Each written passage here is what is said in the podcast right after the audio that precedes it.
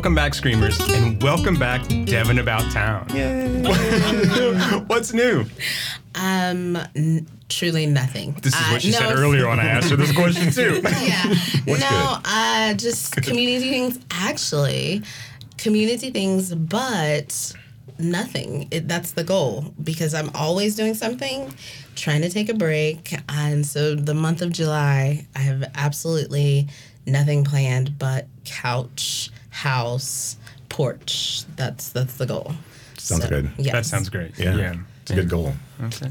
We'll see if I. I have this idea of myself, like where I'm absolutely 100% completed on everything. Like all the laundry's done, I mean, even down to the little minutia, right? Where like every bill is paid, every I is dotted, every T is crossed. And I can, I know I will never get there. It's always a Sisyphean kind of Mm-hmm. existence that I lead. But man, I, that that dream of just having like everything finished, like on my deathbed, I'll just be like, oh yes.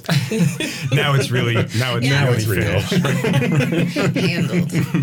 I just I just lean into procrastination and enjoy it. Oh, for sure. No, And I do that as well, I yeah. imagine Sisyphus happy.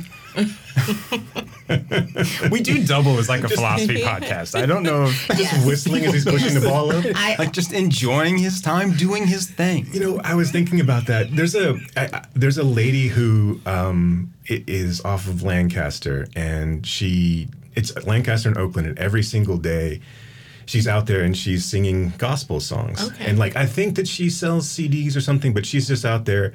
And I'm like, I was talking to my wife the other day. It's like, do you ever think she gets up in the morning? It's like the last fucking thing I want to do is praise Jesus. Like I don't want.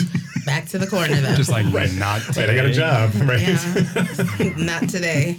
Mm, I did tell someone though after the last time that I was on, I was like, man, I had to keep up with them. They were throwing out the philosophy and the history, and I love it because Wow. I don't get it often. But I definitely was like, ooh, I had to keep up. we are intellectually stimulating. Yeah, yeah, at yeah. least at least to some. Right. So Thought leave a, leave a review if you're listening. so, so the last time you were here for our the Woman King episode, and you're back today Mm-hmm. to talk about Star Wars or the original trilogy. On that episode, you mentioned kind of offhandedly, right, that, that you just started kind of watching Star Wars and you had, I don't know, some questions about like I, I who thought it these was that- cats were. I thought it was that you had dabbled in fantasy, like you. There were other like Yeah. series and that you were a part of. Like I don't even if it was, if it was like Game of Thrones and then and Yes. Star Trek, but like Yes. el- Star Wars had always eluded Yes, you at some that's point. a- Okay. Yes. As soon as you started speaking Brock, I was like, wait, huh? I said that? I lied. So- But that is correct, Jason. It is all the others, and Star Wars has eluded me, but not no longer conquered. And, and so we're also at the 40th anniversary of Return of the Jedi Right, this year. which just got released, uh, re-released Right. um, in theaters last week, I believe. So and we kind of thought this would be an interesting time, right? Yeah. To, to, to bring her back, to to bring you back. I'm sorry, to to talk about this, to kind of dig into it. We are not experts. Jason might be an expert. No, and I Um, wanna- I I, wanna- I am. wanna- I am not. I want to lay that out there too because there are people that are Oh, well yes. washed in the blood of Star Wars, right? So they'll they'll you know they live and breathe this stuff. There's say. a whole I would say drowned in. Right. And there's a whole, you know, mythology. So I will say that I have a pinky toe dipped into, Okay. but I'm not like, but if we, if you're sitting at home and you're listening or you have Star Wars fans that are listening to this and we mess, mess, mess, something, mess something up, that's like what I just did with my words. It's going to be like that throughout the entire podcast. We're going to say things that are incorrect, like, um, you know, that Darth Vader and uh, Obi Wan were lovers at one point. That kind of thing. It's just going to really. but I think go they. into But I that. think that's that's really interesting to bring that up and to talk about. Maybe it was. Maybe they were. I, I'm sure in someone's fan fiction they were. it's possible. So here's and For here's sure the, in fan fiction, and I feel like like any fandom, they're going to correct y'all. So Oh, there's for sure. no worries. Oh, for sure. Oh, for yeah. sure. For Yeah. sure. Go ahead. No, no. No, I, well, I was just going to say, like, before I tease Jason a lot about being older than me. And, Right. and he is, but, but only by a few years. And really, at a certain point, we're just kind of the same age anyway. But but we are, I think, very squarely in Generation X, or at least, Yes. or at least we sort of take up that mantle. Mm-hmm. And and you are not. I am a millennial. I'm a bridge millennial. We had outside, but we also pushed technology. Okay. Both memories, whereas there's the ones behind us only know technology games. Gotcha. Inside game, like things like that. they don't know the phrase when the streetlights came on kind of thing. That's when you're which is home. squarely y'all's generation with a little bit. We of just tech. threw rocks at the streetlights and s- stayed out. out. Yeah. So Yeah. you're an, and not to be like I know this is a sensitive topic sometimes, but you are you an '80s baby or a '90s baby? I'm an '80s baby. Okay. It's a sensitive Okay. topic. I don't know. I just with I mean, age, people you know, it's just a- probably. There's. I mean, You I look just learned 24, right? Fun It's not like facts. it's- well, right, right. So I've I, we've known each other for for a while, and I still don't think I know like your actual age. I think we're going on seven years, Right, so I don't really often tell people this. That's- but also I just learned Abbott Elementary, which I love, the TV show. The Ava, the principal, the lady who um, portrays her, the actress, comedian, has never revealed her age. No one knows how old she is. Good and for she her. refuses to acknowledge it.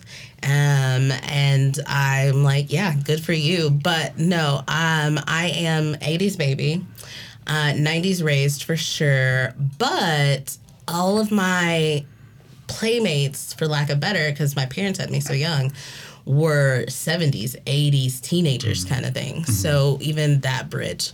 All that to say, I kind of figured while I was watching it, you guys probably got the experience of we're watching it. It just kind of came out as it's coming out. Whereas for me, I had to go look at a timeline because there's so much that had already been spoiled and people Right, talked about sure. and things. And I was like, let me just at least sort it before I come into this.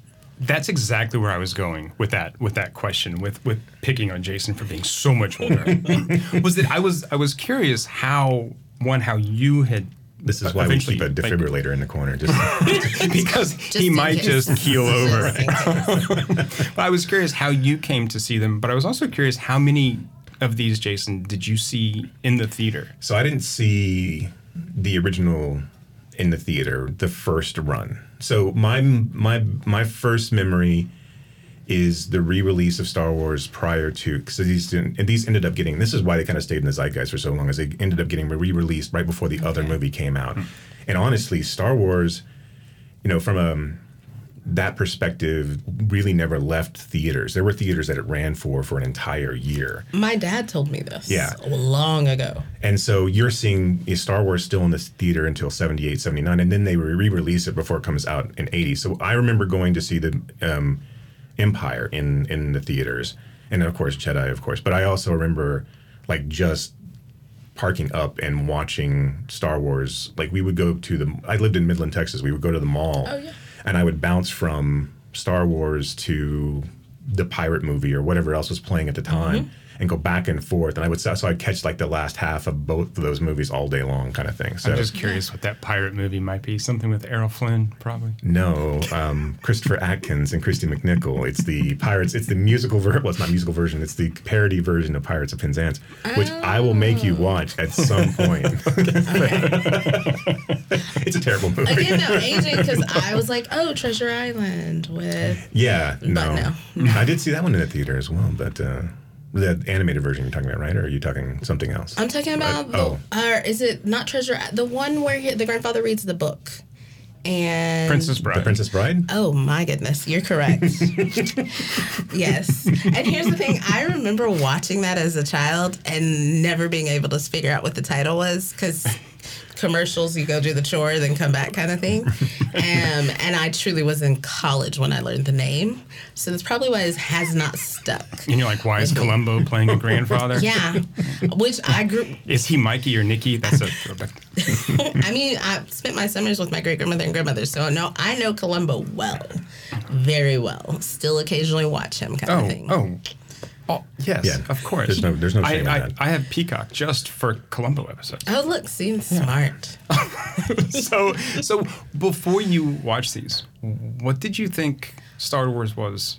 Like, what did you think it was? What did you think it was about? Okay, so truly, no real thoughts in the sense that um, seventh grade AP teacher.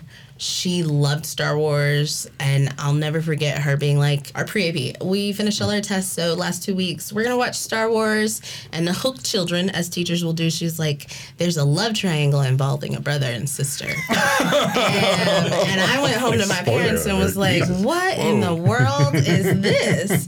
Um, and my dad was like, "I love Star Wars. I'm glad y'all are watching it." I did not. I actually played spoons in the back of the classroom, so I still had no clue going into it this time. But I kept mentioning it to a lot of people, and I did learn that there are people who love Star Wars, and there are people who Star Wars is life. And the people who love it often get overshadowed, but they're the ones who give more insight. And so a lot of people who just love it, it's not life, but they appreciate it, said that they were like, it's just a good hero journey. Um, and so I was like, okay, I'm about this. Um, going in because again, what's been revealed, I thought Han Solo was the hero journey, which I, he has his own thing going on. But then I was like, oh no, it's actually Luke. Okay. And then because I did read the timeline, even though we stuck to the three, the 1st original, um, I do know that Luke and there's just more that happens. Yeah, I'm sure that the other ones will sort of come into the conversation at Which- some Right, point. 16 years from now, when we make you watch the prequel, right, right, because we gotta we gotta build up anticipation, just like we all had to. yeah. I- Notice, notice how ambitious he is about this podcast. Yeah, 16 years. 16 on- Did So you see the look I just gave you? By then, you just like tap it in with the thing on your wrist. though. Right, you don't have to even meet in person. For some fucking married couple or something. Um, I did have a question because you mentioned earlier the um, sixth episode that they came back out. It's its 40th anniversary or something. Okay. Yeah, so that's the 40th anniversary of Jedi. Okay, of Jedi. So I at the very end, they're having their celebration party, and you see Obi Wan um, and So that's so what you who, saw. who are the, the, so what the, you the third person that pops up? What you saw was the the special editions. So Okay. the real rub and, and what it's it's one of these things that kind of like again adds to the lore because Lucas released these and then really I mean honestly never does anything else other than Star Wars right he does Howard the Duck and he does Red Tails and he, he dabbles and then of course he does do the producing on Indiana Jones of that whole Right. quadrilogy at this point um but the he never director of what's that uh, the director of Indiana Jones is not it's Spielberg. Spielberg. Right. Okay. Yeah, so those that was their collaboration because that was a an, you know one of those serial type movies that they loved so much when they were kids and they were recreating that, Gotcha. which is what Star Wars is as well. Flash Gordon. This is yeah, he wanted to make Flash Gordon. Flash Gordon was tied up with another studio, so he Dino De Laurentiis. Yeah, so he couldn't get the rights to it, Okay. and then so then he already had a script and he just changed it to be this new, completely new story. And he thought, you know. That this was going to be a flop, that it wasn't going to be like he never thought he would get, you know, it was just the whole thing that was not, uh, he did not think it was going to blow up. Now, he did have a whole arc, he had a huge story. Okay. So he broke it up into parts, And basically, Star Wars is what was manageable at the time, given the budget that he had. And it was really the the the, the portion of the story that was a self-contained story. Because as you get into Empire, clearly that's leaving on a, a cliffhanger.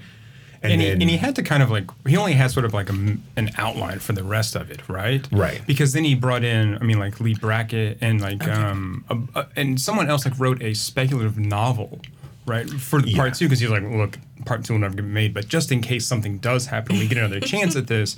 Go ahead and start writing this thing, right? right, yeah, yeah, yeah. Oh, And, and, and, and weren't the like episode numbers?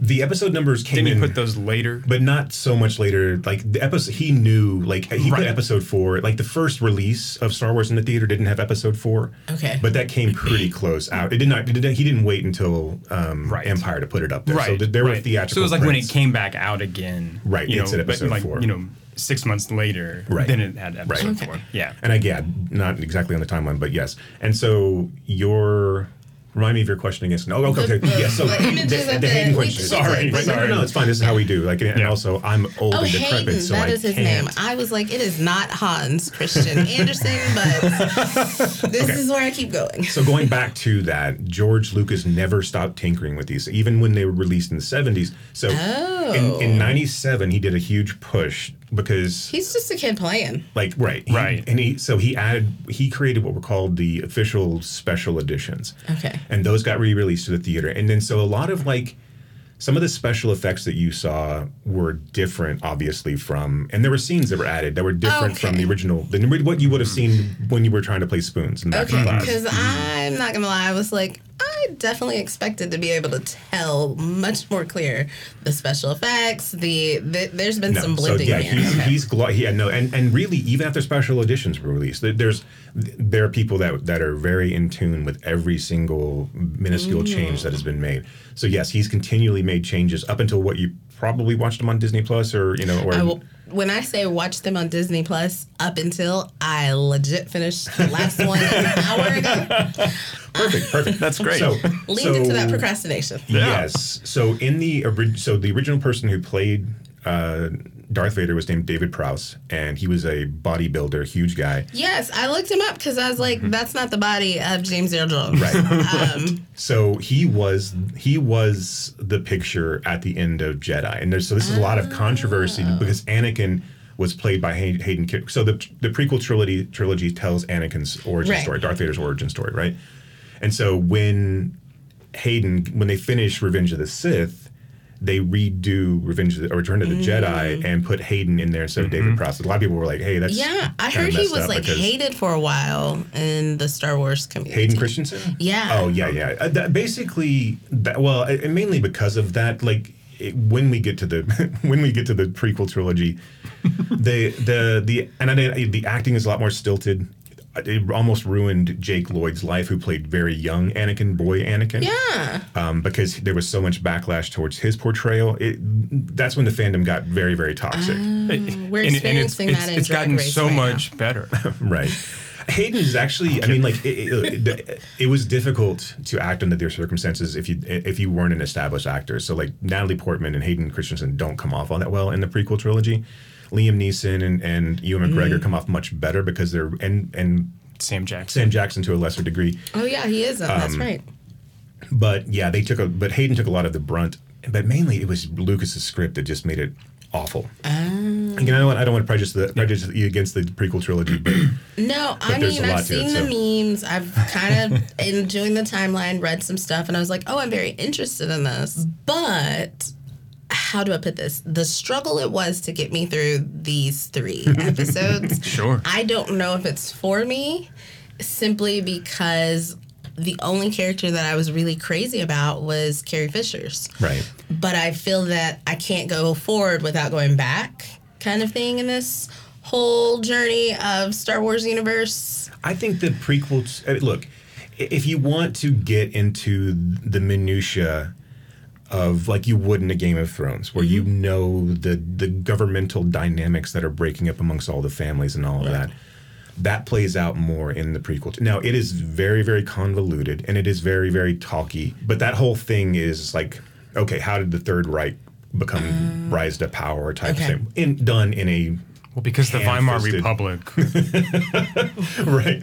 Um, so you, what you're alluded to in, in the actual Star Wars, like things like the Clone Wars and all of that is played out in the prequel. But that being said, if you don't, if you're not interested in that, I think you can put that aside because really Anakin's story is doesn't inform the the story of Luke's story or Rey's story, which is the Okay. which is the, Yes. the next trilogy. Yes, which according to the timeline, she's about to get Ridley Scott. Right? No, uh, not the young lady. Daisy- Daisy Ridley. Daisy, Daisy yes, Ridley. Daisy Ridley. I'm terrible with names. Sorry. Um, Daisy Ridley. It, they said she's gearing up. She's about to come, and that's the next like group that they're about to go into. is right, that's the next really- okay. set of movies that carry Okay. carry on the Skywalker timeline. Essentially. Okay. I think that's too bad for her. Daisy Ridley. Yeah. Well, I mean, I, I, watched um, I watched her in a film at, at Sundance this year called Sometimes I Think About Dying, which is also the subtitle of this podcast. and and I thought I thought she was really interesting in her kind of like nuanced portrayal of a of a young woman who's seemingly fine with her kind of everyday life, but sometimes she just thinks about being dead, and and sort of that plays in into the tension in her life, in her love life, in her dating life, and, and everything else. I'd But much rather see her. Right. I'd much rather see her do these small. Of course, but that's my bias, and, Yeah. and, and I get it, right? I think but the I think the danger probably is lesser now. Um, be- Think? because So I was going to say, yeah. Do you think? I mean, with all the like it's Marvel and worse stuff. now. and- yeah, I feel like Scarlett Johansson. Go. no, no, you're fine. No, No, and no. I, I mean, I, I but Portman was able to escape the prequel trilogies. Now, granted, she was younger, um, this is all just a matter of, I, I, you know, she will need to fully pivot after the, these next three films or whatever whatever she's contractually obligated to do in the Star Wars universe from here on out. But yeah, I I think it's possible I, because again, most of the people that you saw in the in the in, in the follow up trilogy really haven't been too hampered by that. I mean, you still got Oscar Boyega, Isaac, Oscar yeah, Isaac, yeah. I mean, so I mean, But what- Boyega was in the Small Axe stuff. Right. the- That's what I was gonna say. He's tan, but he's also made a very big persona in his press and his social media, and very publicly, I think, also cut ties with Disney. Disney, right, Uh, right. And so I think that kind of makes a difference. But I did think, okay, has was Carrie Fisher in anything else? Postcard? Else? No.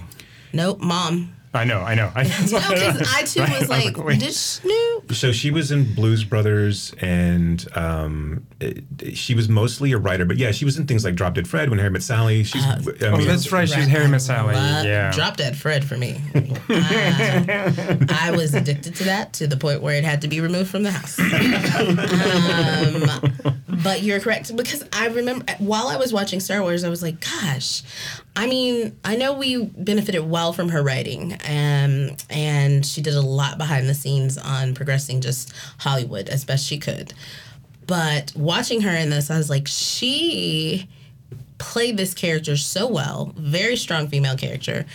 Definitely, I think one of the strongest who just knows what's got what they want that I've seen in a very long time. And I kept thinking, I was like, I would have loved to have seen her in other things, but I feel that this was this was it for her, kind of in the kind of getting typecast. I think the money probably kept her in in comfort and cocaine, and There's that. So and and she was Elaine May esque in a lot of ways, in the sense that she was a huge script doctor in Hollywood. So she would come in and clean up scripts, and they would, you know, she was such a good writer. She was so funny that they would just give her stuff, and then you know, and so I bet that kept her in things where she didn't. I, I would imagine having to act in things that you didn't really want to act in, were, you know.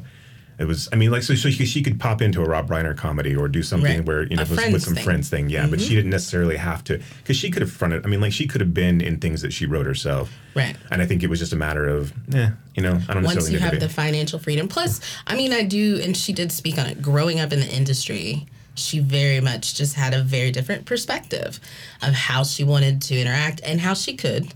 Because you can definitely tell from film to film where she is um, in her personal life. And I thought that was very interesting, but at the same time, no less delivered. Like she showed up for every single scene and hooked me. I look forward to seeing her more. Um, and the little gold robot. What was his name again? C3PO? C3PO. C3PO? Yes, C3PO. Um, loved him. This is why I wanted to do this podcast. Absolutely. Like he hooked me and I was like at one point I even thought I was thought this is for the simple folks and we're here for this. I'll take it. I, I will take that you put him in to be the relief and I'm happy for it. Um, but those were my people and I did keep thinking about in Mexico RTD2 R R2D2. D2 is known as Arturo. because that's how it rolls off for them, um, and so That's Oh amazing. yes, it'll, he'll it's Arturo, amazing. and so I kept thinking every time they say his name, I was like, no, it's Arturo. um, but overall, I I have a question. I guess I don't know, maybe because where I sit in my life and a citizen of the United States, but I was like, okay, I I can feel the religious. But I think he meant that the Jedi is good, whereas in my mind, I'm like Christian nationalism, Christian mm-hmm. fundamental. Like I went totally the other side, the dark side of it, and was like, no, you don't want. You want to go and be on the dark side because then you've broken free of. But I know that wasn't what he was going for, and I was totally going left. So I would love to hear y'all break down for me how this is supposed to be like an allegory for religion or faith that, that I keep hearing that it's supposed to be. Or is it not? And the the diehards have taken it a place. So I see I see the Jedi's more, and I think we kind of mentioned this last on the Woman Yeah. King episode, right? But I see the Jedi more as like a, a- a warrior monk. Oh, Right. So they're, very, they're very like kind of samurais, essentially. very kept that in mind. influenced by like Eastern philosophy, and the Force is supposed to be more like chi, right? That that Okay, kind I of like kept saying this is energy. flow, oh, okay. right? And, I mean, you even hear, you know, like Obi Wan and, and, and other Yes. Jedi, you just feel it, right? Just concentrate, pay attention to your feelings. It's almost like be present, Yes. right? So very kind of a Zen Buddhism approach, and that's how I've always seen that Okay. to get away from that kind of Christian fundamentalism, Christian nationalism, because I think Luke does have this kind of messianic kind of figure hanging over Sure. his head, right? Where he is, Yeah. in, in a sense, like a Christ-like Okay. kind of savior, and so I do, so I think some of that's in there. Okay. Okay. Yeah, and I think what you see throughout this trilogy explicitly is that both sides of the extreme are wrong. Where I mean, so once you get to Empire and he meets Yoda, Yoda is so far on the quote unquote good side of the force that Right. he wants the whole idea of this this warrior monk is to give up all trappings of humanity. Okay. And so Luke is the dividing line did that. between that. So, you know, when they're on Dagobah and Luke can feel his friends being, you know, about to be, he can start to, he's, he's Right. becoming more, more in tune with the Force. He can start to see the future. And he asked Yoda, and Yoda was like, look, if you go back, you're going to ruin not only what they're doing, but you're going to ruin what you're doing as well. You're basically, you know, you're you're changing this philosophy, which is, the, I mean, the the what's the word I'm looking for? Not philosophy. It's the um, Like destiny, or yeah, what's the what? What's what's the what's the fucking term for prophecy? Prophecy. so the prophecy of the, there's going to be a chosen one. So this is the the prophecy is there's a chosen one that's going to restore balance to the force. So before Okay. this.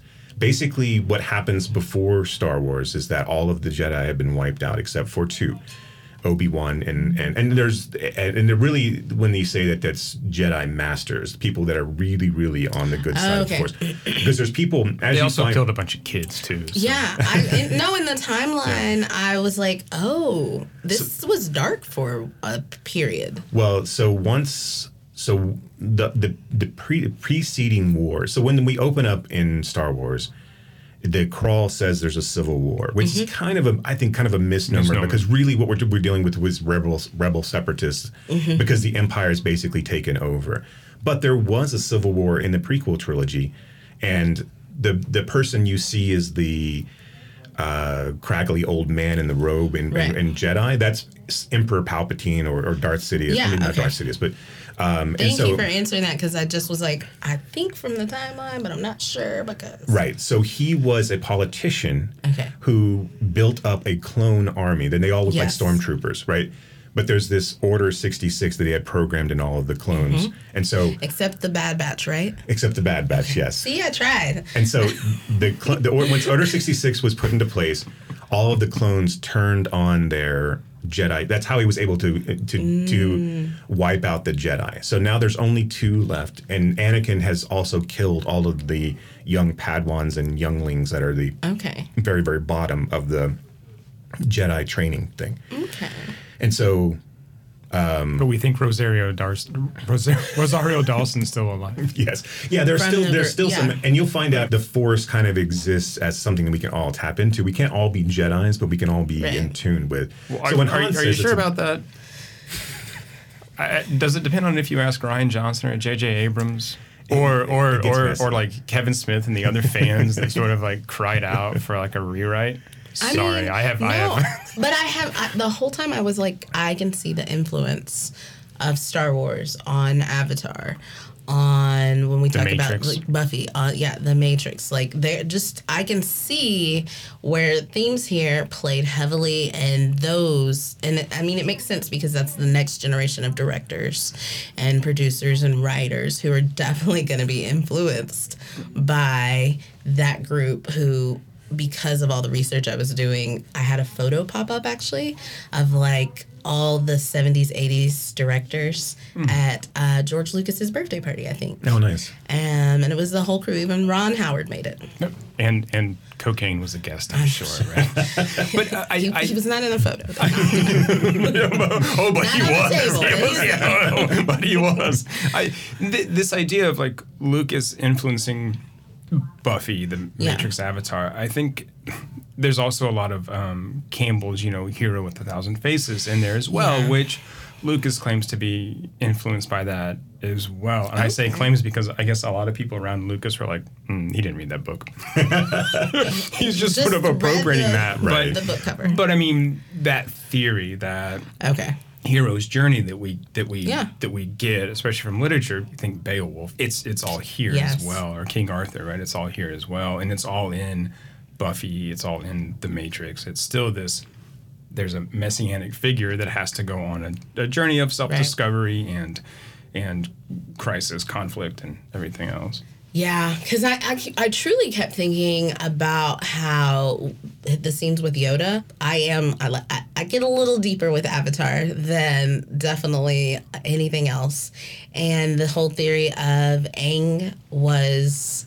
First of all, because he was supposed to die, but he wasn't what was needed at that time. Korra, the the second one, the next series, Avatar, who's real feisty and she wants the war, whereas he's all peaceful. And I kept seeing that dynamic there, and that's when I really was like, I would love to see how much he's influenced other things because I'm seeing, yeah, because mm-hmm. I even there was something that happened with the response. Oh, the what are the creatures called that help Han Solo at the, The end? Ewoks? The, the okay, that's The fuzzy guys, the, The- the the teddy little- bears. The Yes, the, Ewoks, little yeah, teddy bears. are Ewoks. Okay, Ewoks. Ewoks. Okay. Uh, so, but even that, I was like, oh, very much Han Solo reminds me of the Mummy, um, the gentleman. Brendan uh, Fraser? Yes, Brendan Fraser's character, and the way that he kind of embodied things and was able to turn people for him who technically wouldn't have been sometimes or things like that.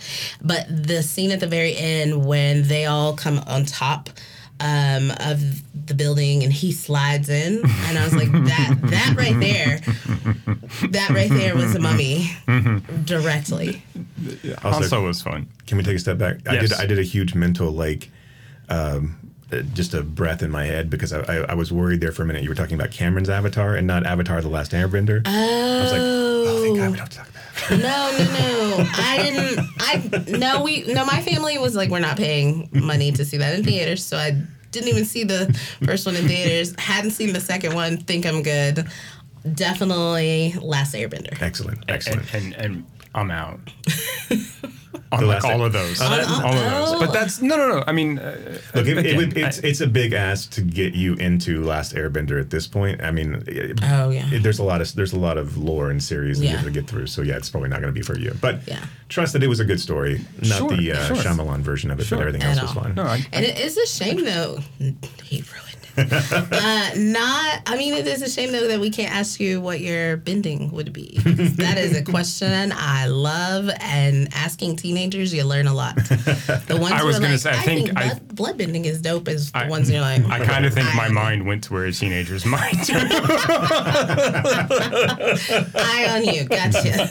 gotcha.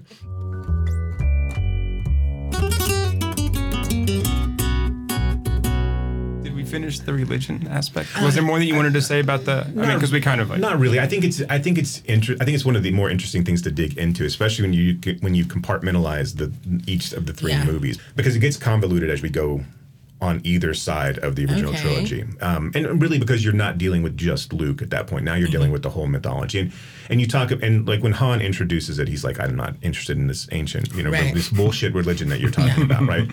And, and Obi Wan never like Obi Wan and, and Yoda never really address it like that. And then really, then you have Palpatine and Darth Vader who are only using it because they can, you know, because they can rule with power and because it allows them to cheat death and to, and to stay beyond, you know, um, you know, beyond their years. Uh, and then Luke is trying to find out because again, there's no real training montage for him at this point. There's really no guide. I mean, the only person is an ancient, 900 year old green little man who lives on the far, you know, far flung Yes. planet, hiding from the dark side, so he doesn't cause any more issues. And they, you know, and really the only reason that Obi Wan is on Tatooine is so he can look out for Luke. Right? Right. He's placed there. He's living his life as a hermit just to make sure that nothing happens to this little boy. So for Luke to struggle, and obviously, you know, n- normally when you would, the reason that they don't want to train him is because he's obviously too old, and like that was the problem with Anakin, Right. is they got him when he was nine, and so normally you got them when they were very much, much, much younger, Oh, and you, you much to took the them. Okay. right, and so you took them and you were able to then strip them of their, and quote unquote, strip them of their human desires, so they Right. had no desire world. for you know, for love or companion. I mean, they, the only thing that they knew was the Jedi Order, and that's what they were there to do because they were protectors. The 40 days and the. right. Um, so Luke's kind of struggle with all of that and, and his journey, and then understanding how to balance the sides, which is what Luke was supposed to do. He was the chosen one. He was bringing.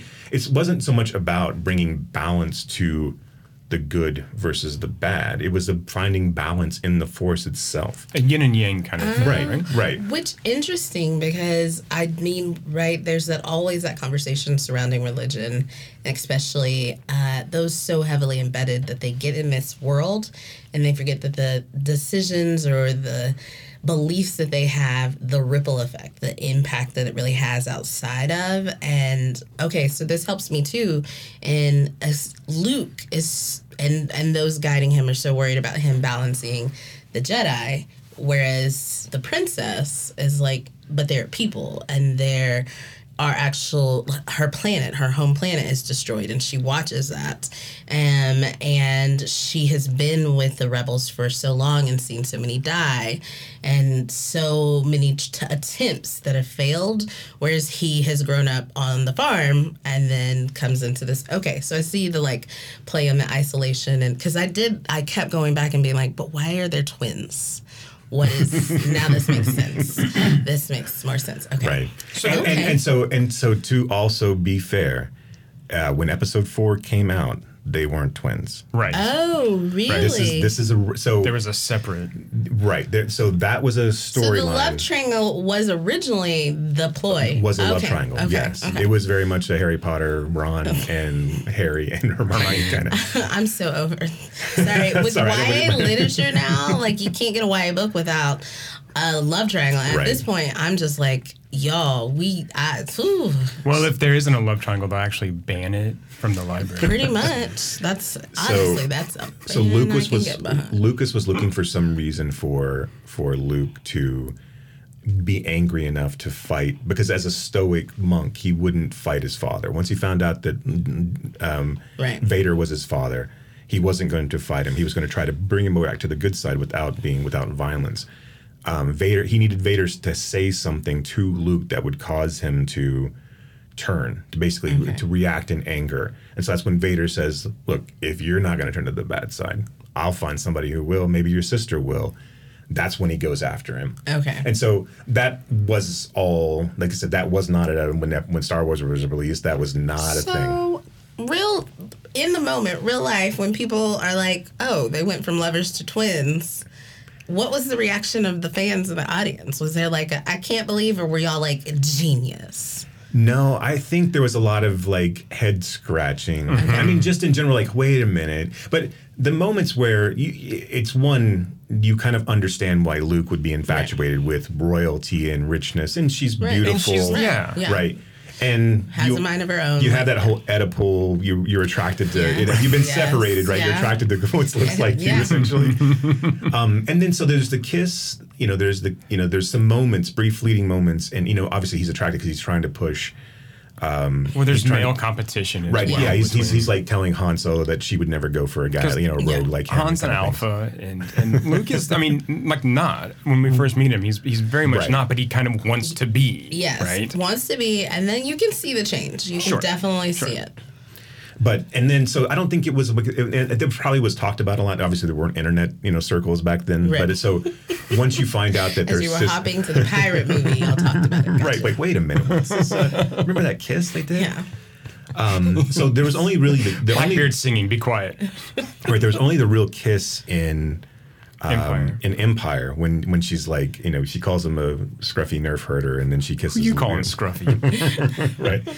She kisses Luke, and then that's really about it. So luckily, he hadn't painted himself too much in a corner. Yeah. But uh, but it could have been. Yeah, it could have. been. And they it, it had he have. I don't think you know. Obviously, they probably wouldn't have gone that route. but- Interesting. And then okay, because this kept popping in my head. It's a, it is a novel, so written, not Thankfully, they've never created a film or TV version of this, but it is um, the Blue Sword. Um, it's a book and came out, I want to say 70s, 80s, the first um, publication of it.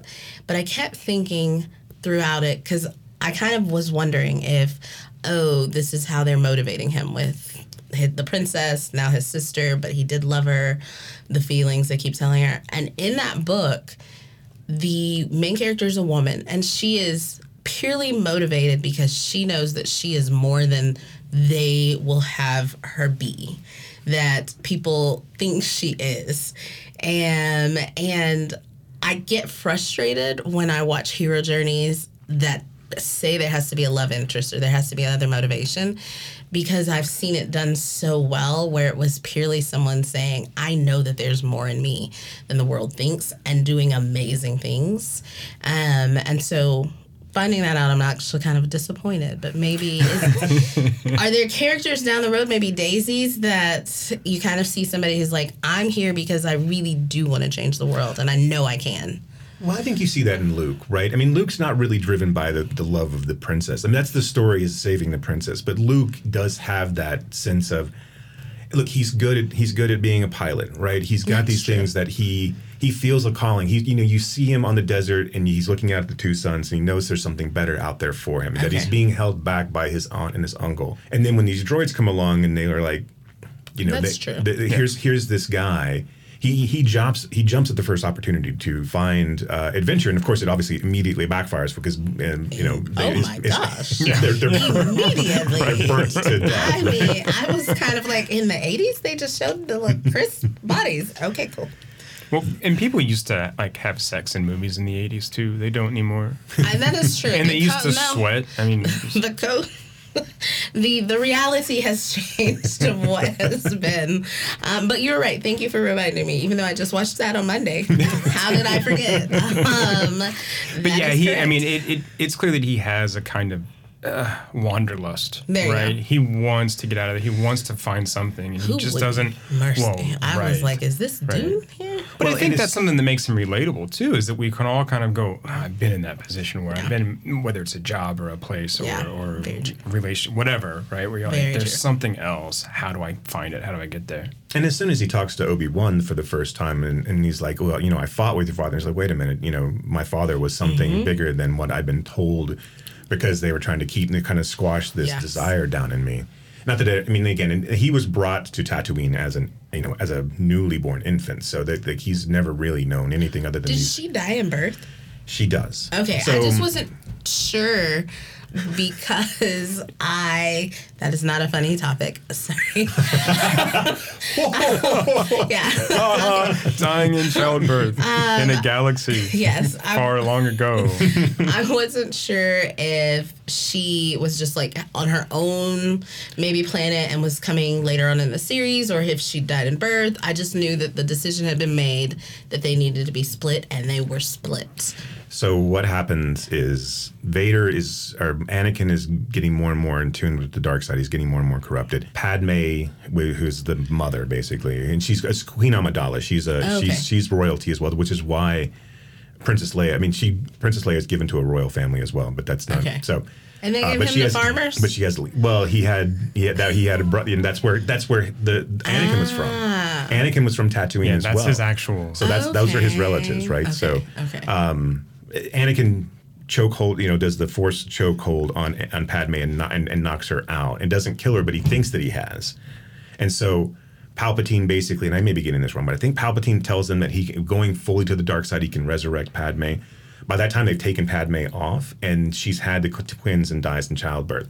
When they do her funeral, they make it look like she's still pregnant, so that they so that no one knows that she's had the Oh, baby. how so smart. So Obi Wan takes Clearly not that smart. It, did, it didn't work out. Right. so. They're they So- tried. They tried. So yes, they split the, they split the babies up. They promise to watch, but they they um, the person who's watching the people who raise Leia obviously know all of this. Yeah. So they're there to watch after her. They give Anakin or um, Luke back to to Tatooine, and and and Obi Wan is, is hiding there, so no one knows that he's there, and so no one will look for, even if Right. in the off chance that someone senses the Force in these two. Right. Um, that never happens, but um, but yeah, so the people who It's knew just crazy Ben. uh, Arturo and uh, uh, Chewbacca and Obi Wan and Yoda were the only, and then Bail Organa was the only one that knows about the twins. Okay. um, thank you for that because I just I kind of was like, oh, this is interesting, but how did we get here? They're touching on it, but I'm not. And I mean, I get it with something so so expansive. There's a lot of places to drop hints, clues, and clarifications. I guess my okay, I do need this because of the press surrounding it. I think there's even dolls. Why is Baby Yoda in the future episodes and not the Oh. prequels? That's a different Yoda. Oh. That's, that's oh. not That's Yoda. different- yeah, that's not That's, Yoda. that's Okay. just a- so, so this one does because I was like, I'm like, do we just regenerate? Like, what is It's a different. It's a different. I don't. I don't know what Yoda is. Right, yeah, no, But it's a don't different one of those. Oh, okay. so Yeah, technically and that, that age thing's name is. Grogu. yeah. Who's who is uh, procreating Yodas? That's do we a good. not? Okay. Yeah. One would assume because you see other like Greedos and other like Okay, that, okay. that that this each species of people or you know of humanoids or whatever aliens that you see Yeah. have multiples because like you see Greedo who's the guy who shoots at Han Mm-hmm. and who's a bounty hunter but then also when you get to Jabba's lair there's a Greedo singer Mm, in his, in his band kind of thing Yes. so like Yeah. And, Which and there are other scene was Hutts. I mean, to there's me. there There are, are like yes. baby Hutts in Yes. the cartoons and stuff. So Okay, okay. Because I just, I was like, but this two things. Uh, first, yes, the band scene. Um, little too much so- playtime and fun time so- happening in that writing room. Right. Because that scene popped up and I was like, but where are we? Even my dog was like, "Er, what is this? I wonder if they wrote that in like Showbiz Pizza. Because, I mean, it was it was great. Um, and then the second thing is, so does that mean that the force can be found in all different types of life? So the the idea once we especially get to the, the next trilogy is that Okay. life there are a lot of people who are force adjacent right so Oh. this idea again of the chi that flows through all of us Right. that connects us all we're all able to tap into it at a certain Right. extent the prequel trilogies um, tells you that there's this chemical within the body that would align you with being a Jedi, being Okay. a, being, being able to be more prone to being a, a Jedi, and, and and so whether that be a master or a grandmaster, what have you. And of course, Yoda was only one, but um, but so you we are all in tune to it. It's something that oversees and flows through all of us, but not everyone's going to be a practitioner of you know every, get that. be a Jedi or Sith or Right. you know There is no meritocracy. and, and I say that and we laugh, but at the same time, I'm kind of serious about that. Where it, it seems like there's this kind of rewritten thing of like, look, only certain people can actually go this far. Okay. And and look, this to me aligns quite a bit with sort of what late stage capitalism that Mm-hmm. we find. So the, I and that was very controversial too. So when he introduces Oh. the idea of midichlorians in the Phantom Menace, which is the thing that runs, which is you can scan for it, and then and if you have a high level of concentration of midichlorians, then Hmm. you're more in tune to being a Jedi. This pissed off people to no end because the idea of like when every young boy and girl are playing with Star Wars toys, we can all be Jedi's, right? We can all. This is what we all ascribe And to. now it's like, And- no, and you'll now have to do it's a blood no. test. And this co- and this Right. comes back in the in the in the post sequel trilogies. Okay. Where Okay. Daisy Ridley in in in the second in the Rian Johnson Last, Last Jedi, i- we come to find out that she is nobody. Right. Right. That her parents were drunks and then just abandoned her. But yet here she Oh. is, this like already very powerful, whatever. And then people get pissed off about that, and then that gets rewritten in the in the final one. The and so it, yeah. and so which which again like and so that drives me crazy because there's this idea that no, we can all sort of we can tap into this. We can do this. We Yeah. can. That's the basis. I mean, what's the American lie? We can. we can if we work hard enough, we can be anything. Yeah, it's gold through your veins, not the streets. Um, so we have Daisy, and she, because you were kind of tapping into the next question I had. In the prequels, are there any women Jedi's? Yes. Oh, okay. There. Because I've There's like a, two. there's a whole I order. There's a whole. Now there are female different species. I don't believe there's any female human Jedi's. okay. So but there Daisy are female is kind of like the first first. Well, so again, once Oh, she Luke, does. Luke raises, tries to start the Jedi Order back up again, I saw that in the mentioned in the and then it doesn't, and then it doesn't go well for him. So um, it, it kind of I kind of gathered that. So it's so, but yes, in the prequel trilogies, there's a, an entire Jedi Order. There are tons of Jedi. They're all they're, they're all different, and they're all different ranks. So there's Jedi, Oh. there's Jedi Knights, which are basically after you're a Padawan, you're a Jedi Knight. Okay. And if you then come to train, and a pet, and one of your Padawans becomes a, a a knight itself, then you become a Jedi Master. Okay. Now, Anakin never became a Jedi Master, but he was allowed on the council through some vote. And anyway, so there's a, there's a order of there's a Jedi order. Um, that- Real that- politics, right there. Right, right. right, right, right. So there is a or, a council order that kind of oversees all Jedi Oh. things, and then Yoda kind of sits atop of all of them as the Grand Master, who they come to him like he's the one who's kind of deciding where this religion Okay. goes, right? And he's one he's like the Joseph Smith of Jediism. Okay. No, this is kind of like uh it's the one that Amazon, it was a book and then now it's a TV show, The Circle, or um it's the one that Gone Girl Gone, that the redhead in that movie plays the main on this. It's oh gosh. It's they had one season, but all that to say is they too have a council, they have divisions, and they do have a high lord, um, but it's all women. And the power, if it's the power is found in a man, it will corrupt the man. Um, and I'm with that. So, so they try to make. Oh, oh, yeah. Okay, I know what you're. I know what you're talking about. Yes, yes, yes. It was just a- it will. It will drive them insane. Yeah, actually, it will like destroy them. Yeah. Um, and now there's one that they're having to find because Ragor or something like that is coming back. There's a bad guy. Yeah, and he got the power, but it kind of seems along the same lines. Again, influences Mm-hmm. um, across, and I. That was one of those things that came out kind of while we were all still locked in the house, Mm-hmm. and then when Right. people had options to watch other things. But Right. those books were really popular. Yes. Too. I had people mention that I had no idea what they're because I think the guy that wrote them He passed, passed, away. yes, and, and he then- at fairly young age. I yeah, he was- uh, yes. And so, but these books, but again, encompassing that hero's journey, Mm-hmm. because look, even though the, the women are kind of all powerful, look whose fucking story is being told. teen. It's the guy's, you know, hero journey. Yes. well, there's not that many of those out there. You really need to tell from the perspective that You're, we you're right. seen You're right. There are there are not very many male hero journeys, especially white male Right, hero right. journeys. I think it's important that we sort of highlight these whenever possible. Also, though, it's fantasy, so like. Race is a construct. Um, um, and Race is a construct in Star Wars too. I mean, like- Um, I'm not gonna lie. Uh, when Billy Dee Williams showed up, I was like, "Oh, okay, Lando, look at you." and I'm pretty sure he like was shilling for Colt 45 in the episode. okay. like, Also, was trying, but not sure. I was like, I don't, I don't know. Um, who knows? Um, but that's what it felt like. I, I gathered that too. Okay. um, Janet Maslin, the critic for the New York Times, did not like his character because she thought that it was too much of a stereotype that he was and she uses this kind of term in her in her review and this isn't my language but she says there's way too much jive Oh, interesting. And- But and I- that you know, was what that she time means- period of black film, Right. Where that's what you were Right. actually having. but but I think if like you have one black character and like hey be be Shaft or be like you know Yeah. be um sweet badass be somebody Right. like Mario that Van Peebles, don't yeah. be don't Yeah. be something different be that that everyone knows that's kind of safe Be that, but also, how do I? In this world, the person that is friends with Han Solo, who is doing what they do in the smuggling, is not going to be, um, for lack of better reference, Bill Cosby's Cosby Dad. I know the character, the character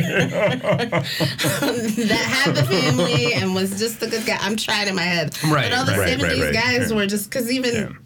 All of them. But I, I, I think Maslin's point was he had it turned up to, or they had it turned up to eleven, and maybe maybe it didn't have to be so kind of unctuous. And Do you think? Do you think? Do you, do you think Billy Dee brought that to the table though? Because that's kind of everything. That's that kinda his does, vibe right? anyway, I mean, right? like, it's so, like Samuel L. Jackson. Right. You're Yeah. gonna get. yeah. But you don't. But you don't get that from him in the prequels, Oh. Some t- uh, look, it's toned down quite right? a bit. right. But I think that was the the point. I mean, true. look, true. I look. I don't. I I, I think Billy Dee is a, is a real cool cat, and I think that he was cool in this movie in in, in Empire. Right. Um, I just think it's interesting that that a critic noted that at the time was like, wait, you're gonna have one black character, and This is how you're he's gonna and this it. is how you're gonna portray. it. So And I mean, also, I, I well, and again, she didn't have the foresight of seeing Jedi, but I mean, you see, Right. you see Lando's arc throughout the story, Okay. and also even in Jedi, But doesn't he betray? According to the timeline, it said. well, he but he doesn't have any choice. So like, Right. He but has but to- in, in and he Jedi also- he had he's gained kind of stature and status within within the Rebel Alliance, right? Right, So okay. so he gets he's running Cloud City, Yes. and Which you know, seemed pretty cool. Right, right. I mean, yeah, he's basically this huge like outpost for trade. It's, it's a mining operation. Too. Right. Where It's, are they- it's it's like it sits on both sides, so it does, had it's not question. it's not politically you know uh, aligned with any sort of you know with any sort of with any side. Right. He's not he's not harboring separatists, but he's also not in pocket of the empire.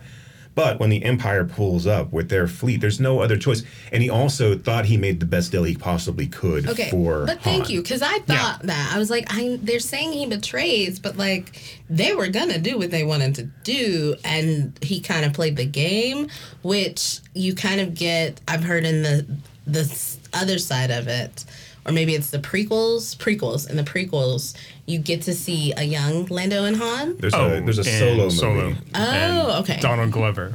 Yeah. Yes. Okay. So, yeah, I mean, so he he comes good. Lando had no choice, Right. and like knowing that that they that the Empire and Darth Vader were on their trail, the best thing that he could do was to basically allow the Empire to come there, take what they needed to take. But he also got double crossed by the Empire as well. Yes. I, uh, okay. Okay. I mean, I kind of going back to what got us here, though. It's weird how fantasy, not weird, it's expected how fantasy still follows the rules of the society that we actually exist in and insists on upholding that despite the fact that it's like you have a fucking elf. Right. That isn't- elf can be dark skinned. And you not have to ever say that they're dark skinned because it's an elf. See, Right. And this is interesting about science fiction and fantasy because I think what those genres do best is turn a reflection of our world back to us and, and lets us see it in a in a different way that makes us go, oh shit, that's fucked up. Okay, oh right, what's Right. happening next door is messed up. But yeah, there really is no then excuse to not have a wide variety of, of people in these in these types of Right. movies, TV shows, right? Because yes, Yes. the elf can be black, and, and there's no reason to be mad about that, right? Or You or have a green thing too. right, like because elves don't really exist. It's okay. So yeah, I mean there is there is a line there now, Yeah. unless the unless the showrunners, unless the the unless the Lucases of the world are trying to make a concerted point about society and race, then I think that becomes a different Right. conversation. Very but I different. don't think he he is, and I don't think like the Lord of Rings TV show was trying to either. That's true. And I know that they got a lot of slack. Even I just was learning um Well, and like, why did we get upset about a black stormtrooper? Like, look, oh people got upset about that? yeah, and it's like, Oh. look, the, they wear helmets. Like, I how, was how do you know? about to say thought that was actually a very good way to be like, you don't know what's behind this. It's because they're in their stormtrooper gear Yes. the whole time. And so I thought, oh, you know, though, I just oh, so went down the rabbit hole because I learned that, and it makes sense, having read so much, that a lot of people are like, oh, y'all are taking away all of our redheads. And other people are like, y'all know that black people can have red hair, right? um, and they're like, yeah, but they're not natural. Um, that they're actually picking for the role. And finally, in the podcast that I was watching, the woman was like, I just need you to say you don't want black people to play these roles because we're not gonna keep doing them back and forth.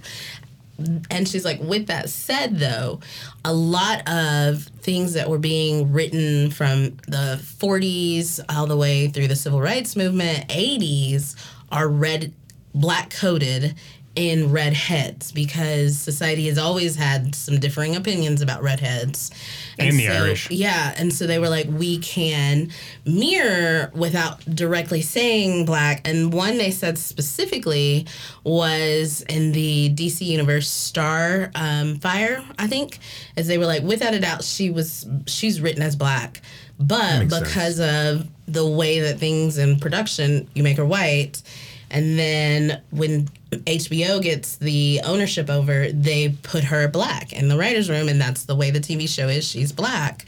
Um, and so I was like, oh, this is interesting because now you go back and you're like, oh, where do I see the redheads popping up? Where do I see the paler, maybe Irish, the accents in the elves or something where they're saying they're from kind of thing?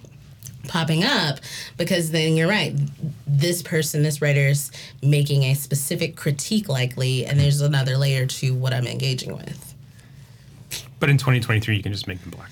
there's Sure. Yeah. and one would think, right, is that once the once the stormtroopers were no longer clones, and that all kinds of species would have been stormtroopers, yeah. right? I mean, it wouldn't have just been because they would have just used them as as you know, Cannon fodder. right? Exactly. pretty much I mean, I mean, obviously there are you know uh, parallels and, and visual parallels to the empire and to you know Nazism and the Right. Third Reich, right? But I mean, okay yes okay i was wondering but i was like ah, again i don't know there's a lot here There's a lot of Nixon stuff in there i- i- Right. as well. I mean, this this was in, in part a response to the Vietnam War and Nixon running again for a second term. And okay Yeah, so I don't think he was really speak. I mean, aside from the, I think the visuals and what he saw in Triumph of the Will, and and uh, that was kind of obviously influenced what he was Yes. doing from from an empire perspective.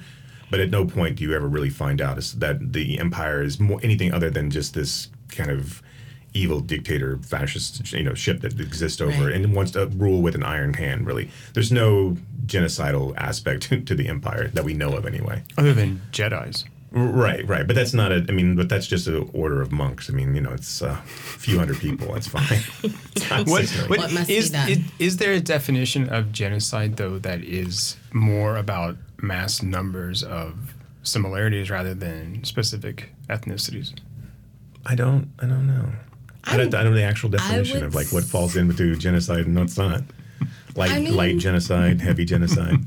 So what I mean is, No, I but I think that's a yeah. really good because I think that likely we don't know because we know there's so much in history that's been lost.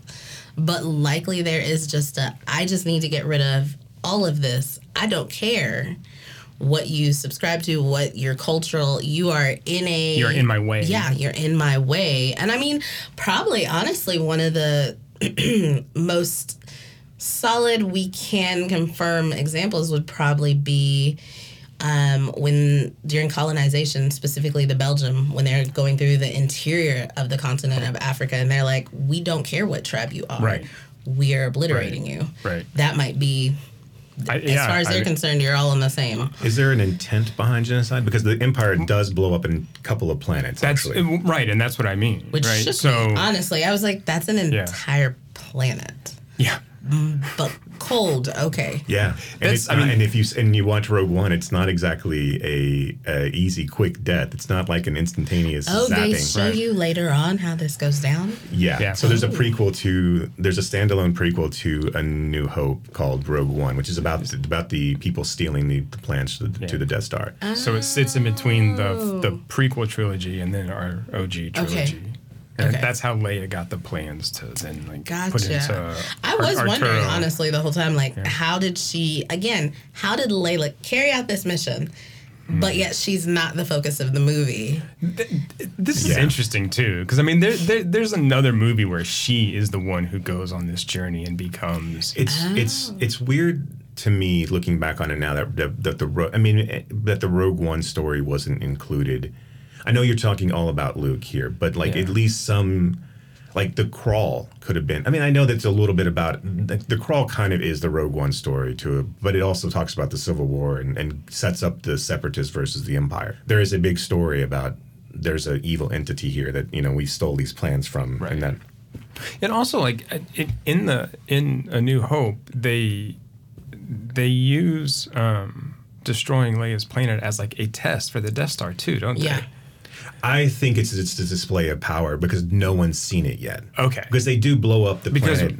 right in Rogue, in One, but I mean also is that sort of like kind of you know um, retconning the Uh, I, I I- I saw the Leia thing as they they were desperate at this point, Yeah. and, and also Yeah. uh, because they, they they needed they they didn't know what was going to happen with those plans. They needed those plans back. They and so this was going to be their only method of like really keeping control over the galaxy, right? Okay. And so they had to put they, they put the screws to Leia the only way that they knew how to put the screws to her. it's pretty drastic. I know, mean, right? that's, that's Drastic. pretty No, he even said he was like, "I told you she's not going to tell you the Yeah. truth. it doesn't matter." And I kind of was like, I feel that he was gonna do that anyways, but damn, a whole It's planet. just yeah. Um, but is it that kind of ruthless throughout the entire timeline? How do you mean? In the sense that in kind of going back even to the genocide, in the pursuit of power, control of the Jedi, or the Jedi being so um, darkly influenced into these leaders that people are willing to do whatever it takes, no matter what that is. Yeah, I mean, there's no There's- quarter. yeah. Right. I mean, there's. I mean, with the with the with Vader with the Empire, there is no. Okay, we're going to take prisoners here. It's usually just. Yeah, even Yeah, just the 'em out. torturing of Han Solo when he was like, they didn't even ask me questions. I was like, my goodness. oh, okay. That is. Yeah. Yeah. Okay. So that it's kind of steady because I mean I I know that he's in Better Call Saul and he was in Breaking Bad. Uh, Gio, um, Giancarlo Esposito. yes, yes. Um, I know him from Spike Lee joint, but Right, Sure. yes, um, he's now in one of the later um, sequels, um, and He's in the was In the Mandalorian. Mandalorian. Yes, and his children apparently were like, "Oh, we can't believe you're doing this." And he's like, "Listen, I'll kill whoever I want." Um, and he's like, "I got a character for them," and I was like, "Oh, okay, so." All right, this is a, just a trend that you see. Okay, Yeah, I think it helps tell the story, right? In, in very stark Yeah. terms of black and black, you know, of, of good and evil, black and white. It's just It's, such a binary opposition. right, type right. Film. It's it's simplistic in the sense that just like Buck Rogers were, was and Flash Gordon was, is that it's easy to tell that story without having to get into the intricacies of. Well, you and he does throw Han Solo in there, right? As Han Solo is the roguish element that kind of plays both sides of it. He's the gray area, Yeah. right? He's the nuance. you know? Um, but from an empire perspective, yeah, they are power at all costs. Okay. And and those who eh, and you see that through basically all of the movies and all the people that come in to try to get into the leadership. although I mean, I say, and we say like black and white and simplistic. So, but we do know again, going back to who I just mentioned, King Leopold with the Belgium, mm-hmm, mm-hmm. even examples that we've seen closer to our timeline of people who power power corrupts power kind of are and and that's where they are that's i mean i had a moment about now we're about hour and a half two hours ago finished. And i was like i can see though should i have children i will sit down with them with this film. This is a very good way to have conversations about good evil life morals humanity how we show up for each other um, what drives us. This is a really good just these three alone where you could have some really good topics um, and conversations and they can understand it even at seven years old what is being portrayed and go in depth as far as they can give them new language a, a teaching film kind of thing yeah, these Yeah. are simple but bangers. I mean, they're just. I mean, it's just. I mean, like they're not, there's nothing complicated really about these movies, at least on their on the surface. So it's it's easy just to go. I was well, that's kind of the thing that struck me when I was watching them again for this. I was just like, and I've seen them. uh, I don't know how many times, right? but like. Just kind of trying to watch it with a, um, uh, you know, a, a, a more critical eye. It's just like this is such a, like it's just so well contained. The plot, especially New Hope, is just like bang, bang, bang, bang, bang, and it's so good. Yes, Luke is whiny as shit in the first, you know, third of that movie, and so that's when you're not a kid anymore. That's what that really. You're just like, holy god. he was always whiny though. Yeah, yeah. No, I mean, yeah, it was bad. Um, but once you he get, was an only child wasn't he Well, yeah, and I On mean, the whatever. Sure, sure, parents right. got killed. I mean, fine, right? But blue milk will do that to you. man. It's- it's true. he didn't know any better he didn't have a sibling to just pop him upside the Right, head right. Occasionally And so yeah, he was just all, he, all the only excitement that he had was shooting womp rats. I mean, from his, Ooh. from his land speeder, right? No And one so knows what a fucking womp rat is. one of those little things that, that Lucas added 20 years later. oh, that's true. I yeah, he kind of did. now want to go find the Reddit Reddit thread that's all the things that have been added. I'm sure it's pages and days and Yeah, yeah. I mean, mostly think about like it really, you know, any sort of like side visual flair mm-hmm. was added. Any sort of like where it looks like it's a CGI monster, like that. You know, there's a couple of where the sand troopers are riding, uh, you know, beasts. Yeah. All of that's added. okay. Um, and then it's mostly just color correction on shots and things like that. But but the Jabba scene where Han talks to Jabba at you know outside of, in Alderaan, yeah. um, there's that wasn't in the movie. They cut it out completely because it, Jabba was just a guy in a suit. They couldn't put that. In. And so when you see Jabba in have- in Return, right, he just sits on his throne, right? Okay. He's He's just- and he's an animatronic right, thing rather right, than yeah. okay. Okay. Okay. So- and then isn't in one of the sequels Jabba's child is actually like in human form? That might be in one of the animated things. Oh, animated, okay, Yeah, okay. there was a Clone Wars movie that came out that had a lot more Jabba stuff in it, and then that led into the animated series. And Okay, yeah, I'm not 100 percent sure anymore. I can't, it's, it's there. One, this has become so unwieldy at this point uh, to keep up with it all. It's just like, and it even was back in. 77 through the original trilogy because by that time then you spawned comic books and, and other Oh. novelization. uh, novelizations, Okay. and there's a Okay. whole like other group of like the novelizations go so far to tell stories outside of the Han Solo and Luke Gotcha. Luke realm. I mean, they they've developed their own characters and things like that. And there's just like there are with Star Trek and everything else. There's just hundreds and hundreds of them. So it'd be impossible to like unless you spent all your time just digesting it. It'd be impossible to do it all. I did one thing that, speaking of how we see mirrors in other films, movies, is the isolation of the hero. And I think it's so interesting that, again, with heroes, males, um, you're going to get the isolation and they're loved by their family and they're really good at all of these things. But when you go on the female hero journey, it is wholly her versus society. And the fact that she is not willing to bend to what society specifically wants of her. Um, and I always think that's so interesting because they aren't isolated. They're very much on display, and their journey then becomes very much for everybody to be a part of. And to comment on. Yes. Whereas Right. with the males, you get to go join Yoda and whatever that little cavern was that he had and eat whatever was in that pot. Um, and no one witnesses It your like failures. gumbo they've been cooking for three I days, mean- probably. when he like threw some seasoning on there, I was like, okay. I don't think that did anything, but whatever. Enjoy. Um, but th- privately, he's failing. Um, whereas what you don't see that, and I just thought that was really again a thing that's interesting. Um, I guess I'm kind of again I I'm at that point where I'm like I want more. I want y'all to start pushing yourselves creatively as directors, producers, writers, um, stop giving us the same and see what you can tap into. But I also recognize in the 70s and 80s, this was a big deal. And and he really gave something that whole my dad said he him and all his siblings went. And their age range is vastly different but that was like a big thing for them. He my mom was like i mean yeah I went. it was it is what it is. It was good. We enjoyed it.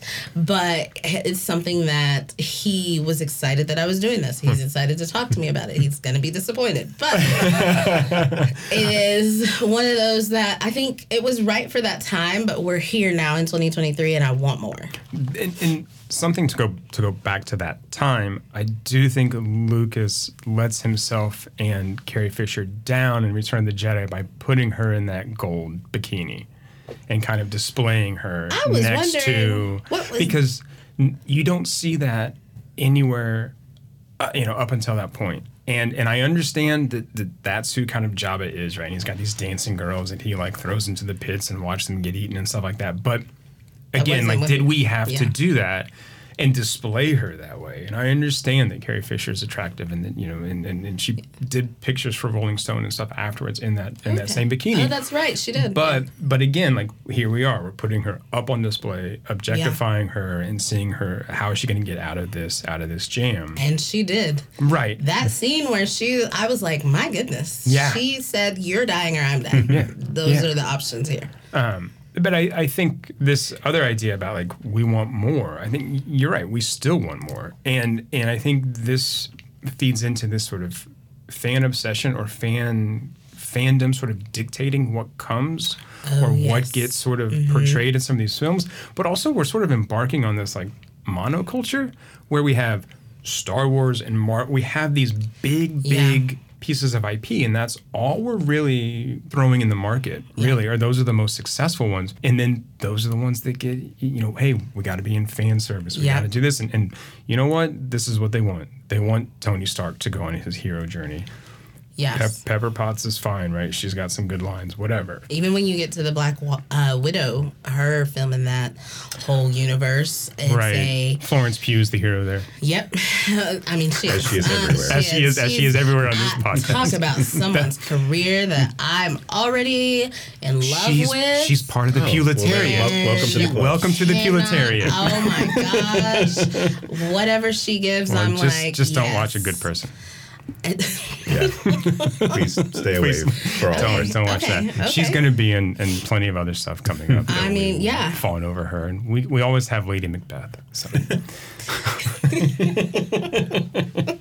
I, I will defend the the Leia decision. I think a little bit because I do think that ties into. I, I do think the arc there, like her killing Jabba and her being the one who saves Han, tells the story that Which I did one. like. I d- loved yeah, is that she's the one who leads that, right? She's the one who puts herself in danger and she's willing to do anything to save her friend uh, and the person that she loves, and she's able to do that, right? I mean, so I I I I, I get the idea that it's a little dehumanizing. But they still need Luke to come in. Yeah, they need. I mean, all- I'm they, they need sort of like- no, no, no. I'm with you. They need everybody, really. Right. I mean, I can see it kind of even.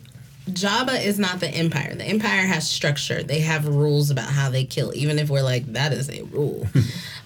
Jabba is the degenerate of it. right. He Yeah. kills that. He kills the singer. I mean, and the dan- well, the dancer with For sport. for yeah, for fun, Yeah. and is like laughing about it, and it's even like it's almost comical to him because he he kind of stumbles and pushes her accidentally into the into the pit.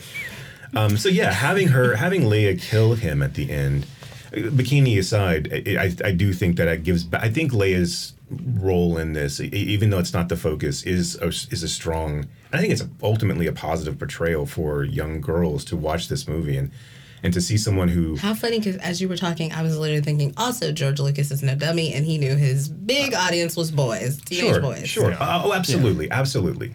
Um, but also, he. I mean, he ties in. I mean, she leads the reb, you know, the Rebel Alliance essentially. I mean, she's the one in Empire dictating when we're getting off the Hoth, Yeah. off a Hoth and when we're doing and, and how everyone everyone looks to her and takes orders from her. It's not Yeah. not from mm-hmm. not from mm-hmm. Han, not from Luke. Right. Even when uh, we're introduced to the Ewoks, the teddy bears, Han is like, I got it, y'all hide. and that goes left. But she's the one who runs out, jumps on, and is actually driving this vehicle and telling him where to shoot, where they're located, what to kind of do. And again, I, I even at that point, though, I kind of was like, how am I watching Luke's story? And we've got this badass female here, but I do, from what I'm kind of saw in the timeline, there is respect to her who she actually was as Carrie, and the fact that Luke and Han don't maybe have such great deaths, but Carrie gets peaceful kind of death. Um, and then I, I don't know if y'all do spoilers. No, it's Oh, yeah, yeah. no. No, we, we don't. if we're talking about it on the podcast, we assume. It's- yeah, Okay. yes, no um, and then, but also in their child, because Han and, and the princess's child, I know he kind of has his own arc and whatnot, but you can see her fierceness Hmm. In him mm-hmm. from the mm-hmm. things that I kind of read. So I, I can feel it and I can see both sides. I guess I just really at the end am like, why that? Couldn't it have just been a like sheer robe or something? I don't know. Like, no, this is. I think. I, I think this is. This is what happens because like we're like. We're, I think we're all like. She's such a good character, right? She's not just your stock damsel in distress. I mean, Yeah. yes, she is in some ways a damsel in distress, but I mean, so is Luke at certain points too. So she has enough agency, enough power, right? Enough gusto. I mean, Yeah. she does not put up with shit from anybody, and so like this is this is really great, and and it is a kind of powerful role model for young girls to to to look at. But then there's this. Why can't we have more of that? Right. Like, why can't why why couldn't we just have kept going with that rather than Right. than that? So there's always that. I think that kind of urge or impulse. Yeah. Give me that movie. Because I even think like Han. I know it's portrayed that Hans came back because Luke and he saved him and he admires him and he hey you you spoke to me at the end but I firmly think he comes back because the princess calls him on it um, and it's like Oh, yeah. Oh, for you're sure. no Yeah, for sure. Yeah. terrible and also because he's like hey I'm Hans I've conquered a lot let's see if this one and it's not And I, I really like the moment in Empire Strikes Back where Han is one like, I know you like me. I know you like me. Just admit it. She's like, no, get out of here. Right? Where she's like, look, I have more important things Yes. than this budding romance. And and, and Which I know, think is very true. I've always said if we're in a zombie apocalypse, There's no don't time come for- to me for procreating. I'm Right, right, right, Sad right. that I'm having to eat things out of the can and sleeping. That's it. Right. And so I, I, I love that kind of like role reversal as well, where he's the one just like, just, just, you need to kiss me right now. And she's Yeah. like, fuck off, man. Was she received like that though when they first came out in the 70s and 80s? Was her character princess? Was it? Oh, I think yeah, so. Okay, yeah, no. I think so. That'll Okay. be yeah. Sorry to keep referring to you Oh. as my time. no, no, time no, no. is Again, again, again. He he's clearly the one when more steeped in Star Wars lore. He's also older. So when there were actual Nazis Yeah. in Well, that was the Yeah. that was the Errol Flynn joke that he clearly like didn't get earlier, right? It just I just reminded let me of that Judy, Yeah. Dench, Judy uh, Dench clip where she's like, back in the war, and the interviewer's like, "What war?" And she's like, "How old do you think I am?" but also as as we've discussed on this on this podcast, this would have been around like second wave feminism. Yeah, that's this very would have been- yeah, so we would have. so I mean, again, it's not an accident that that it's that's also sort of a white woman of upper class who is who is being shown as Yeah. powerful and, and in a way emancipated. There was the there was one other woman. She came in in the last film. I really saw her, where she delivered some news about what the things were happening, and I was like, hmm. "Ooh, I want to know more about her because I haven't seen any other women, kind of thing." But I mean, I also understand that, as we said at the beginning of this conversation, George Lucas was having fun. Yeah. like he was playing around. He knew what he kind of wanted to do. And through probably others carrie herself even being like let me help you with these the writing Well, and I think you know, he, one he gives this, he has the storyline, you know, that is in his head. But it, but the editing for the first Star Wars was done mostly by his wife. She cut Oh, it okay. and mm-hmm. and really made it what it was. When when George showed it, it was all over the place.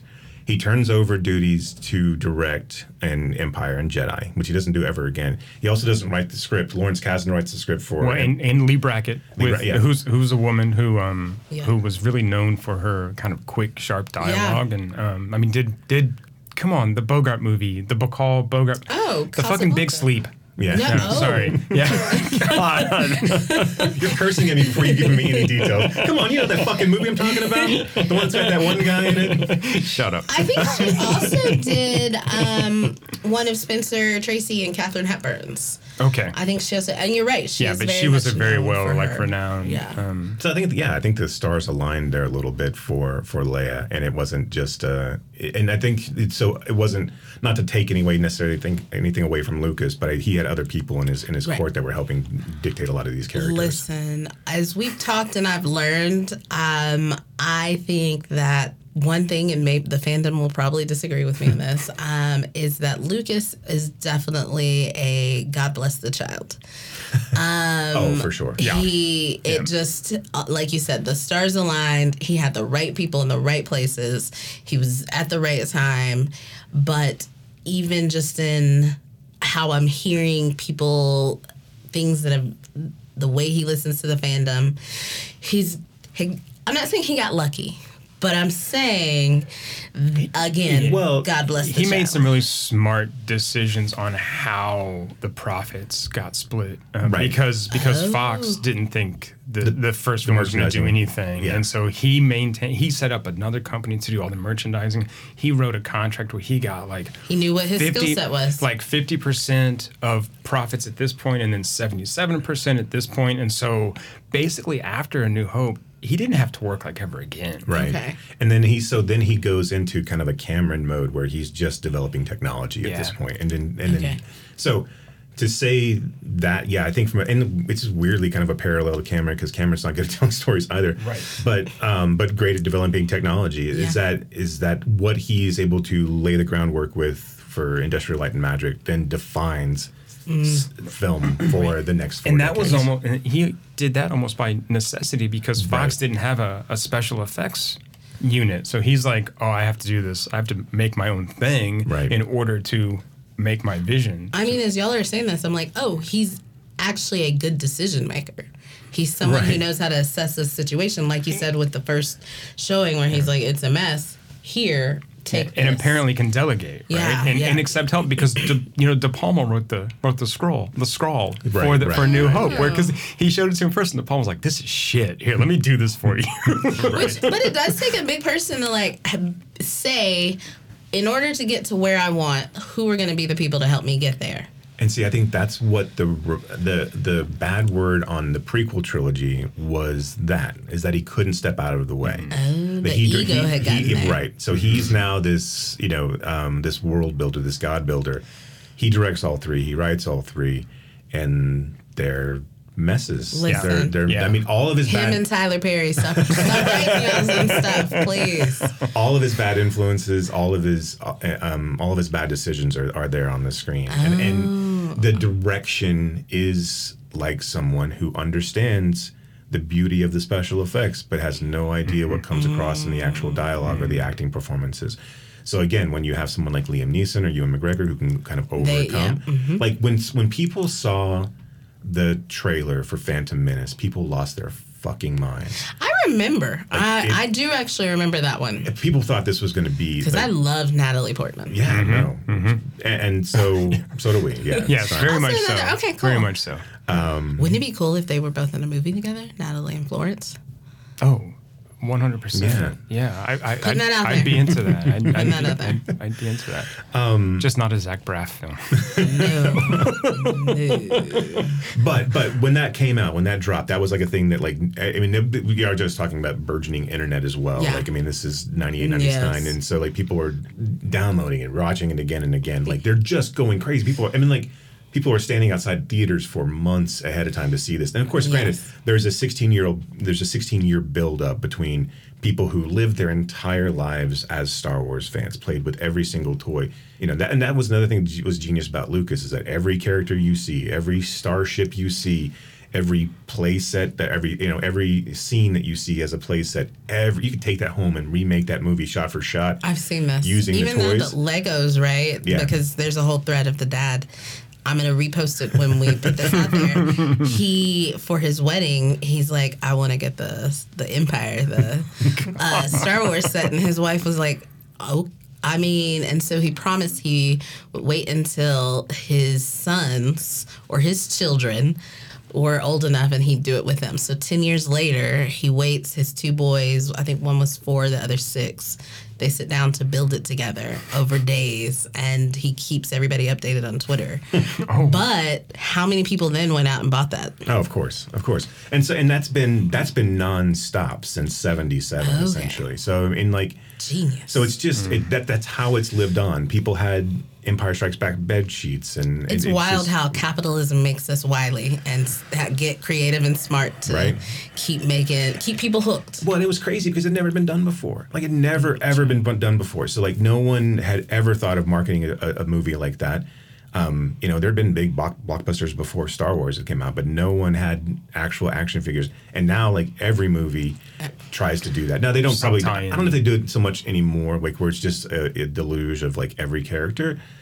But I mean, like you'll see dead toy lines that that were from movies that they just thought were going to hit, like Battlefield Earth or you know things like that, where they per, they per, you know pushed all these toys out and then the movie completely flops and no one wants them and they sit somewhere. Even like the uh, Independence Day toys were, were Oh, bad right. because they were just bad toys. you Yeah. know, but no, I remember this. They go to the island of misfit Yeah. toys. There's a place for them. Sadly, probably melted down to one that will sell. Um, nobody wants a Charlie in the box. That's but you're right. Like 16 years, that means a parent, an older sibling, a younger sibling, whole family is now going. Yeah, like I went to the movies with my brother, my little brother, See? and we're 11 years apart. Yeah, I mean, and and there was such a huge like bill a, a year before that movie comes out. People know it's coming because everyone had gone back and the and the re-releases of the special editions did really well. I think. I mean, it, like, all of them made over a hundred million in the box office just re-releasing, right? And so we've got a year build up to talking about this thing. You know, you've got Taco Bell and all these other you know places starting to put out promotional materials. And Everyone's souvenir ready, right? glasses and Yeah, it's and it's. I mean, that movie makes a, a ton of money, but the the crush of oh shit, this is not, Not very good. good. When did but people kept coming back because there's like three, right? Mm-hmm. And that mm-hmm. so you, You keep hoping. okay. It is the New old Hope. hope. That's right? why. That's why episode four is called A New Hope. You are sat fine. through these.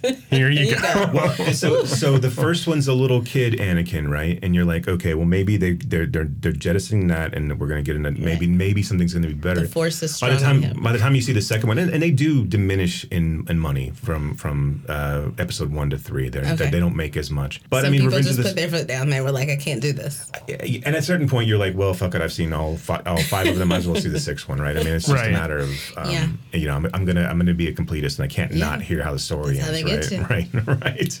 but yeah, it was it was one of those things, and also I think a lot of times people in Phantom Menace, you go back and like, well, maybe it wasn't as bad as I thought it was. You try to convince yourself that something It you want, is. you wanted so much to be good and wanted so much to be game changing, and it was really just so disappointing that you're like, Yeah. Yeah. all right, well, Because I. I did that after I watched after I re- rewatched these for this. I was like, I'll go. I'll watch the prequels. Mistakes were made. I got like a half an hour in. As soon as like Jar Jar Binks shows up in episode one, What's I was like, this is silly. This is okay. See, we're jumping ahead 16 I'm sorry. the Yeah, I know. I know. right? No, no, You've no, got like was gonna you got say- 16 years to come back. I was gonna say this is just wild because the way y'all described it to me, I'm hooked. I want to see it, okay. but I know that I am the same way. I probably would only make it about 30 minutes before I'm like, and no. It's weird. Vera, like, putting you back on. like all of the seemingly right choices that George made with kind of towing the line with caricatures and and, and potentially going too far for like obviously showing a diverse cast of mm-hmm. aliens, doing the same thing, but also then like leaning into stereotypes, which was really bizarre. Like you'll see in. You, you saw in Greedo, right? He speaks a different language and it's subtitled, right? There's certain areas where we don't know what the anybody's saying. Like R2D2 is not. You don't know what he's I'm saying. not gonna lie. It took me to movie three to be like, turn some subtitles. on. Well, Surely they're translating at this point. Right. Something, but you're right. I never know what Arturo says. right. So, and so Jar Jar Binks, and I'm sure you've heard, is is uh, it was played by a Jamaican actor, and Ahmed Best, and and and it was very much almost in step and fetch it kind of. um, Yeah. It was That uh, reviewer was definitely on his heels for that one. yeah, and then there's a shopkeeper named Watto who has a very Jewish affectation. and he's Oh, I've actually read of this nose. because in Men in Black, when they put Tony Shalhoub as the, they referred to that. Yeah, so it's so there were just things that were just missteps, and then the the the comedic relief that you got with C-3PO and Arturo uh, is done with with an unlikable character in Jar Jar Binks, and so the, all of the childishness Is is, is, well, it's it's just ramped up and looks ugly, right? So there's a scene where he gets his tongue electrocuted and it's and he's always been kind of a Laurel and Hardy fan. Like a Three Stooges you know these uh, Looney Tunes type of of roles but you know he steps in bantha poop and like it's just it's just dumb. And then so then your main protagonist is no longer a young man. It is a nine year old boy. And so he's not he's not compelling right? Right. he's his his story's being told for him Yeah. and so that's the huge misstep is is thinking that we give a shit about baby Vader. where if you had have had Hayden Christensen, have you, had you had the prequel arc be over six years rather than than 13 that it is Yeah. then maybe this makes more sense Mm-hmm. um, maybe it's a little less but but you get i'm gonna be a jedi wee that's a line Yeah. in Yeah. phantom menace i'm gonna Oh, be a really? jedi wee and and so and like this and this poor kid gets Sorry, I'm just kind of like, I, okay. Right. I mean, like, why not follow the same arc you did with The Right. New Hope? Luke, Right. Luke, is, ni- meet Luke is 19, right? Right. Because he's been, and so yeah, 19 to 22. You don't need it to be this huge, Yeah. long thing. Now, granted, the, and so you've kind of painted yourself in the in the corner with the Clone Wars because the Clone Wars did last three years. But okay, so who cares how old Vader is when he becomes mm-hmm. Vader? Right. It I mean, doesn't really matter. yeah, it doesn't matter at all. Right. Because he's also like mostly robot at this point. Right. I mean, right. He's So, being yeah, he's, being kept alive by artificial or you know different technology. So it doesn't it doesn't matter. So so there was a, Someone out there's like it does matter. I was Right. I Telling you was why. like, there's somebody in the fandom who's like, and so that, yeah there's just there's there was just too much to overcome and there was too much to forgive and then so that set the tone and then by the time you get to hayden christensen which is in the next movie and he's starting to fall in love with padme and they've got to keep their relationship secret but lucas so all the stuff where you didn't see love and how it was handled in the original trilogy gets handled like a young adult novel like but even less in this they're they're lying around in fields and they have these really long um, soliloquies about sand and how he hates sand. Like they, all of it I've is, seen that meme and never understood it. Yeah. But Yeah. now that you're explaining it to me, I'm like, oh, I get it. now. and there's zero chemistry And, between and Christensen Lucas and is like, Portman. this is I how did teenagers talk, right? Oh, right. Oh, mercy. Yeah, he's lost his American f- graffiti cred for sure. right, right. oh, this sounds terrible. But again, I can also see the potential of it Right. with the right writers. Right. Yes, it needed the right writers, and it honestly needed a different director. Okay. Right. I mean, like Lucas should have been a producer who oversaw the special effects of it all. It's what we're seeing let- Taylor Sheridan do now. Right, He's yeah. understood that he has to step out the way. Right. Plus, he gets uh, ten thousand a head for every horse they use, and was gonna fifty say, yeah. a day that they're on that ranch. He doesn't care about directing. Also, no slight to you, Taylor Sheridan. right. Get yours. It's fine. Yeah. Another example of like a monoculture. I'm not gonna. oh, but I just I love that he is our 2820s version of uh, All in the Family and who's that guy? Uh, Pete. Um, Yeah, I know you're talking. It's uh, the guy who did all the all the all shows. of them. Maude Jefferson. I can't pull his name now, but it was the main TV producer for Yeah. everything that was back in the day. Yeah, and that's we just now have that. And He always crea- wore the pork pie hat. Mhm, He's still alive. Yeah, right. Um, but he- yeah, that's just Taylor is that, um, and all of it is laughing in the face of those who are like, I'm him.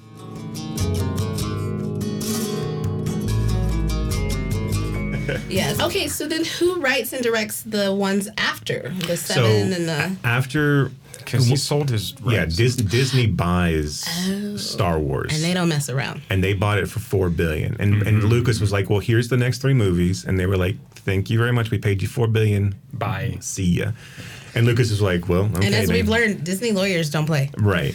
And so We in Florida have. J.J. Abrams does um, does se- seven. Oh, And- okay. and- and, nine. and nine, and then Rian Johnson does eight, which is again. So Oh, here's that's why you're okay. so he- the real rub there was is that Disney did not have a real story to tell over three movies, and so it jumps from one thing to another thing, and then people Oh. were so assholery about the Last Jedi that they that Disney freaked because here's what the, the problem with Disney is right they only give a shit about the bottom line, they don't give a shit Yeah. about movies good or not. Right. So when they started releasing all these movies, Solo started to do bad.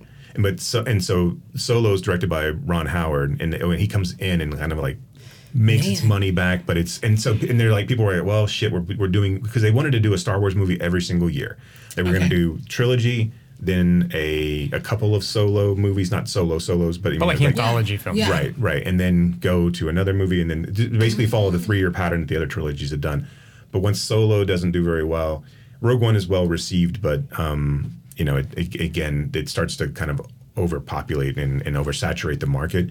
Then they freak out. So when the when the reaction to the Last Jedi is ridiculous and and it's so uh, divisive, they shift course and then they go, and it's it's not great either. So Yeah. Oh, okay. So it's But kind there of was like, no cohesive voice. There was no cohesive really And- and they- story because they kind of left it up to which each is director. wild because they have the money to bring in like a lead writer and say you are going to make sure that there is a line through everything and it is cohesive and connects but they didn't Well, and a lot of what they did too when the four billion was done is that they kind of came in and said, "Hey, the original trilogy and the prequels, that's canon, and then everything else, mm. see it. Like all the books, all the comic books, all the video games, like everyone that ever, all these you know, the diehard diehards Yeah. love. The like, Star Wars is life. Right. Those guys, he they basically said, you know, look, we're going to put all that aside. So don't don't consider any of that. So we're going to basically take the story in a new direction, and here it is. And then they, you know, there's still talk of a Rian Johnson trilogy, Trilogy. Um, that's not going to be based on the Star or the Skywalker clan. okay Um, and that's the I think that's really where like I think if Disney had have not had just wrapped up Luke's arc rather than tying it into Daisy's arc. If they'd have just done a three, you know, three series where it's Luke and Leia and like they're devastated by blah blah blah, and then they got to come back and then they find a, whatever the final path is for the Jedi. Then Odd brought in all these other directors to tell stories in this in this wide, expansive universe you right have. because that you there's have- that again Yeah, right, limiting yourself right. you have so much to work with And so maybe we get to that. I think at this point, though, um, I can't see like this is gonna like this will never engineer this amount of passion anymore. I mean, even that Mandalorian and Andor are, are good. You still get Boba Fett and Obi Wan. I, I haven't seen all of these. I'm just going Yeah. by critical reaction and, and fan reaction to the point. Um, I think you you get to where we are with Marvel, which is Yes. just a it's it's, it's, it's, it's, it's we're, we're done. Well, we've seen these stories over and over and over Yeah. again.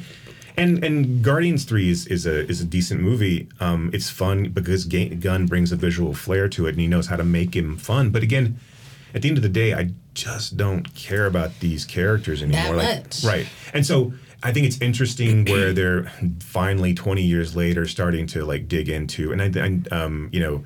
People of color, where you're talking to Blue Beetle, and, the, and, Right. and so there's and like Miss Marvel, and you- there's, but again, you have to deal with the backlash of all of that too, which is crazy. But um, But I will say, I've heard the yes backlash, but on the other side, people have really loved about Miss Marvel is the authenticity because they're like, I loved her how family was really involved. Again, watching a podcast, and others on the podcast were like, right, because one thing we know to be fully true of non-white families and cultures is that children don't have privacy and it doesn't matter how old you are. So there's no way she could have hidden this. So the family had to be involved and i was like oh that is and I, i'm like i guarantee you they probably talked about that in the writers room. Right, right. and we're like yes we have to have the family involved or something. And so i going back to like kind of what we both said what we're all kind of saying is and it's that word of innovation. When you bring in the inclusivity when you bring in the innovation you start getting new things that people are like okay i hadn't paid attention to y'all in 10 years but i like this. Let me mm-hmm. try it out. Or oh this is different. What what are you offering? I'm gonna look at it, but right now we're just getting the same old stories. They were wronged, and here they are Right. on their journey. Yeah, and you're and you're pandering to those middle-aged white guys who Yeah. can't let go of the story they grew up with. And I mean, and, and I'm, I'm obviously being you know generalizing, right. But but like you just said, when you when you bring in inclusivity, you are opening up new stories, which you are opening up the door to new fans, right? To new eyes, to experiences that Right. those people are recognizing in themselves on screen, and then.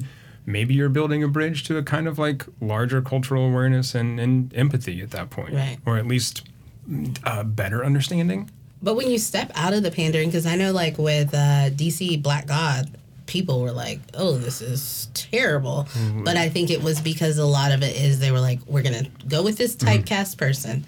And we know that he's already crossed over into this audience, so we're gonna do this. And whereas I know me personally, interested in that world, I'm like, I want the family of anti heroes. Where's my mm-hmm. movie about mm-hmm. those that I've heard there's a comic about? right. I want to know about these people. I I think I, I do think it's good, you know, to a certain extent that we're getting these movies like Woman King, like Polite Society, um, you know, things like the Umbrella Academy, which is kind of leaning Yes, into yes. Ellen Page, and, and so So good. Um, so I, I yeah, I, I'm interested. I just wish that the it seems like when you get into this Disney realm, that the powers that be are so like if you look at the at the pre uh, the sequel trilogy for um, you know Star Wars, it's well, it's now it's a bigger Death Star. Yeah. It's another kind of Darth Vader. Very true. It is another kind of Emperor Palpatine. There's Yes. nothing new being told there aside from No, the beats are all the same right for they're, first they're identical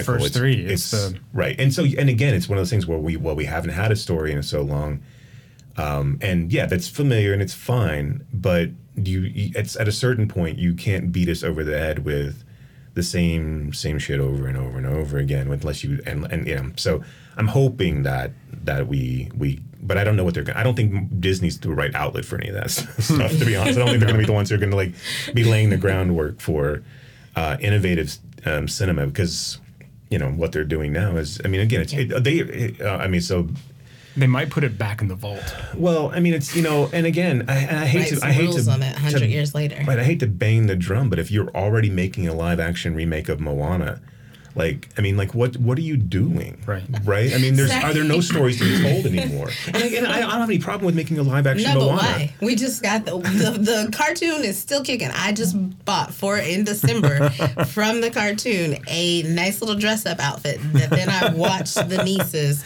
clamor towards, and they don't need a live action. They don't care about that. Well, and not only that, but you're not doing anything with the live action, right? Except pissing Except- off people because your portrayals and the, they're like you had one culture and you're picking people from a different culture here, but Yeah. Well, okay, and I think that actually can be interesting, right? I mean, I think that if you want to tell the story from a different perspective, I think that's a really uh, and and not to say that there's a difference between white and black mermaid culture. I'm just like that's even going to be portrayed, right? but boy, do they have a surprise for us. when we see it. if you hated Billy Dee, yeah. Oh, yeah.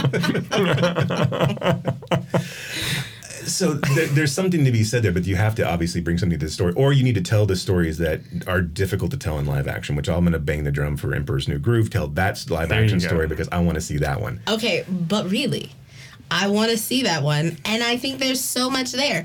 Sadly, you've waited so long that Eartha Kitt is no longer with us. Right. But Tracy God. Ellis Ross would kill Oh. that. Right, right. Eat it up, have a good time with it, and that is one of the only ones where you have a actual family.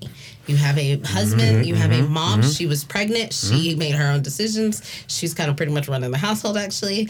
You've got a family, kids that are smart. She never it had was- that kid, did she? No. Uh, I don't think so. Not even Not like even through the you know, series. Emperor's not even Emperor's Yeah, New School, which is yeah, a favorite of mine. well pregnancy there. Um, but I want to see that one. I think it'll be really cool with the history. The, even somebody said they were like Road to El Dorado would be a fun one Mm. to remake. Um, do at Atlantis if you do that one. It's Yeah, gonna give Treasure you a lot. Planet. I Yeah. oh, that one would be really good. Right. B- visit ones that didn't do well when you first put them out. I mean, like, But now they're classics. But to can we our get can we get a live action Great Mouse Detective, please?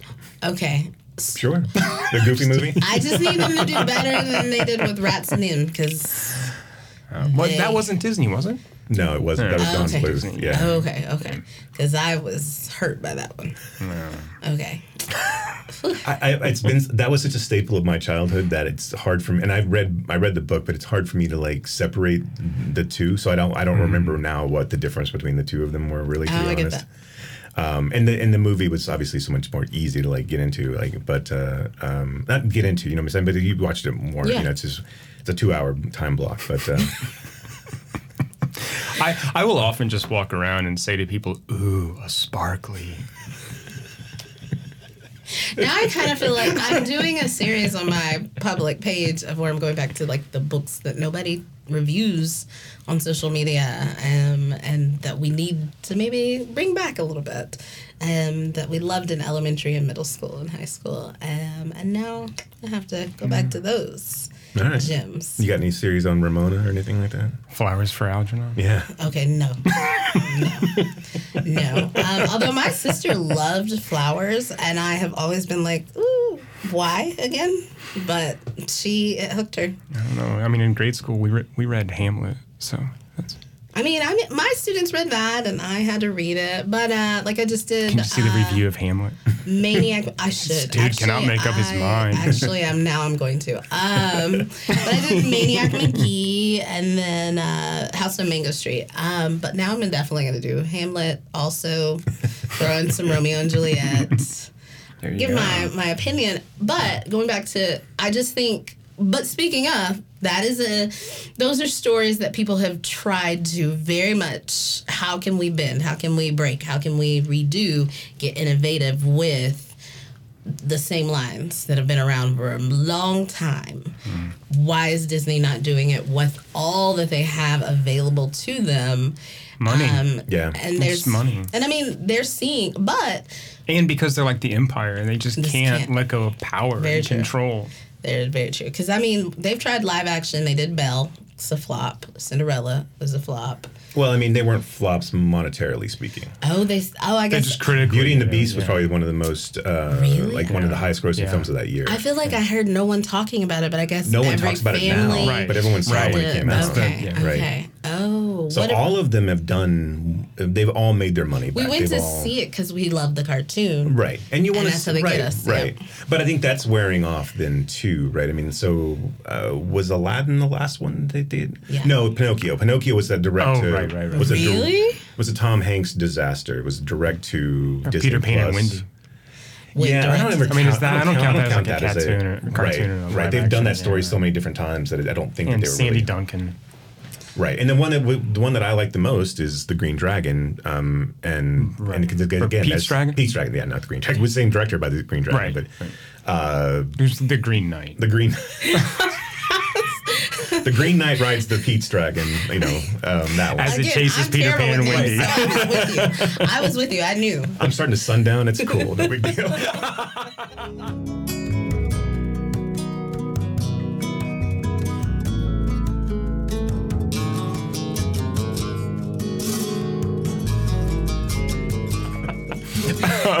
um, do, do- do you want to wrap this show up, man? yeah sure Okay, so like okay. final thoughts i think are you gonna like you said you you you introduce kids to it um Yeah. like like okay so like uh, coming coming out of it you know 40 years later after it's originally finished you know does it does do you feel like the fandom is warranted and is there anything that just kind of sticks out to you as like why did that why did that hit Um, so I think the fandom people need something, and there are worse things.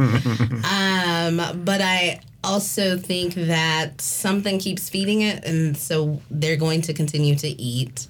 Um, with the first three, that's it. If my kids want to go further, no offense, y'all haven't sold it to me. um, and I, I think don't, I, that's don't, okay. I don't think I'm the salesman for that.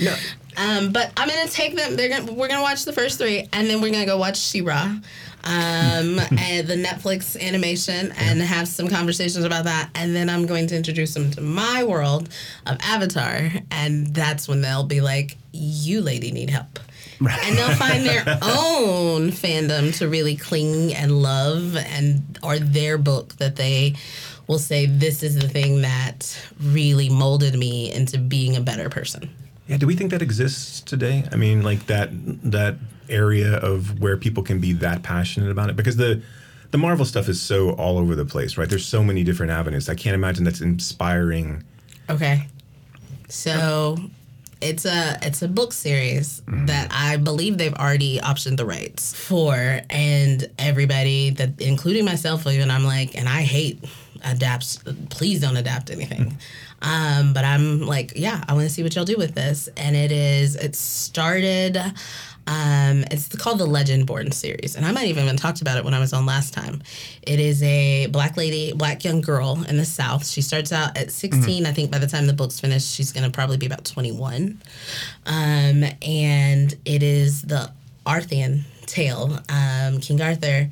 Um, and they bring in Mary Mag, or uh, what was not Mary Magdalene? That was not Like Mar- Mar- Mary, Mary- well, Guinevere. uh, Guinevere, Guinevere, yeah, Guinevere, all uh, Lancelot, um, and it's yeah, not Mary Magdalene.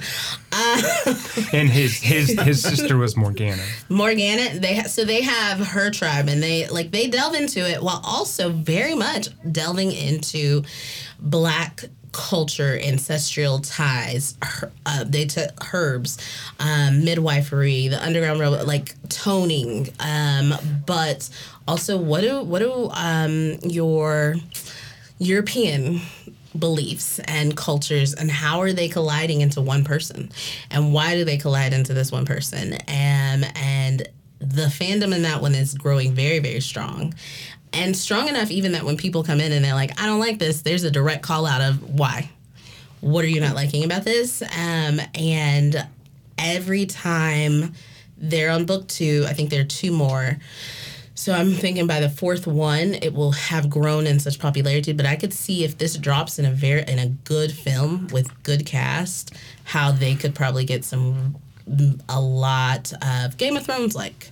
Yeah, I think the only other one that I can think of is Harry Potter, right? That's the Yeah. only one that kind of Yeah, captured the I forget imagination. about them, and I grew up with Harry Yeah, Potter. I right. did follow in order. But but this sounds like the kind of innovation, the kind of direction that we were just talking about has been lacking, right? From from like a Star Wars type series. So that can be really interesting Yeah. to see. Hopefully that that that builds and and grows. grows. Because and- even when Harry Potter came out, there was some critiques. Well, I think- in, well, in, in the time of like, Oh, you for keep sure. putting Yeah. these flat characters in. People didn't really like how Harry was just a bumbling hero, and also like Satan and magic and like Oh, that's mean, no, but- right. but- no, but right. that's right because I was in Georgetown, Texas, and the bookstore there could only get limited copies Right. because parents had Yeah. complained, and so my parents had to wake up at five a.m. to have me there. I'm gonna open up a bookstore where people can just come in, buy books, and burn them in the store. Yeah, it'll be it'll be big there's in the fire pit right there. right, right, right, Yes. Um, um, so that that's something to look forward to. Dev'n, thank you for joining us today Thanks on this special episode. It was it was excellent. And um, anything else, No, Jason? I think we're good. All right. Thanks for listening. Until next time, may the screen be with you. Show, and I do the entertaining. Thank you. Let's go out with something really hot for these folks. A big hit out of 77. Ah, Star Wars. Nothing but Star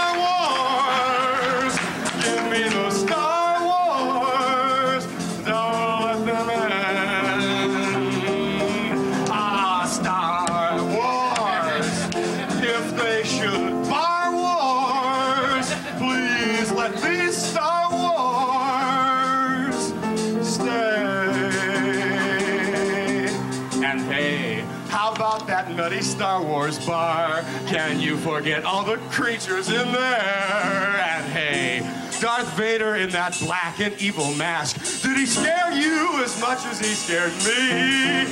Ah, Star Wars! Those near and far wars! My seventh winner up here! Star Wars! You have been listening to Why Does the Wilhelm Scream with your hosts, Brock and Jason. If you liked today's episode, do us a favor and rate, review, and subscribe in whatever application you use to consume podcasts these days. You can reach us by visiting whydoesthewilhelmscream.com. If you are in the DFW area, we would love to see you at a Fort Worth Film Club event. You can learn more about those and find a full schedule at fortworthfilmclub.com. And you can learn about my foundation and how we are trying to foster the next generation of film lovers at reelhousefoundation.org. That's R E E L housefoundation.org. Till next time,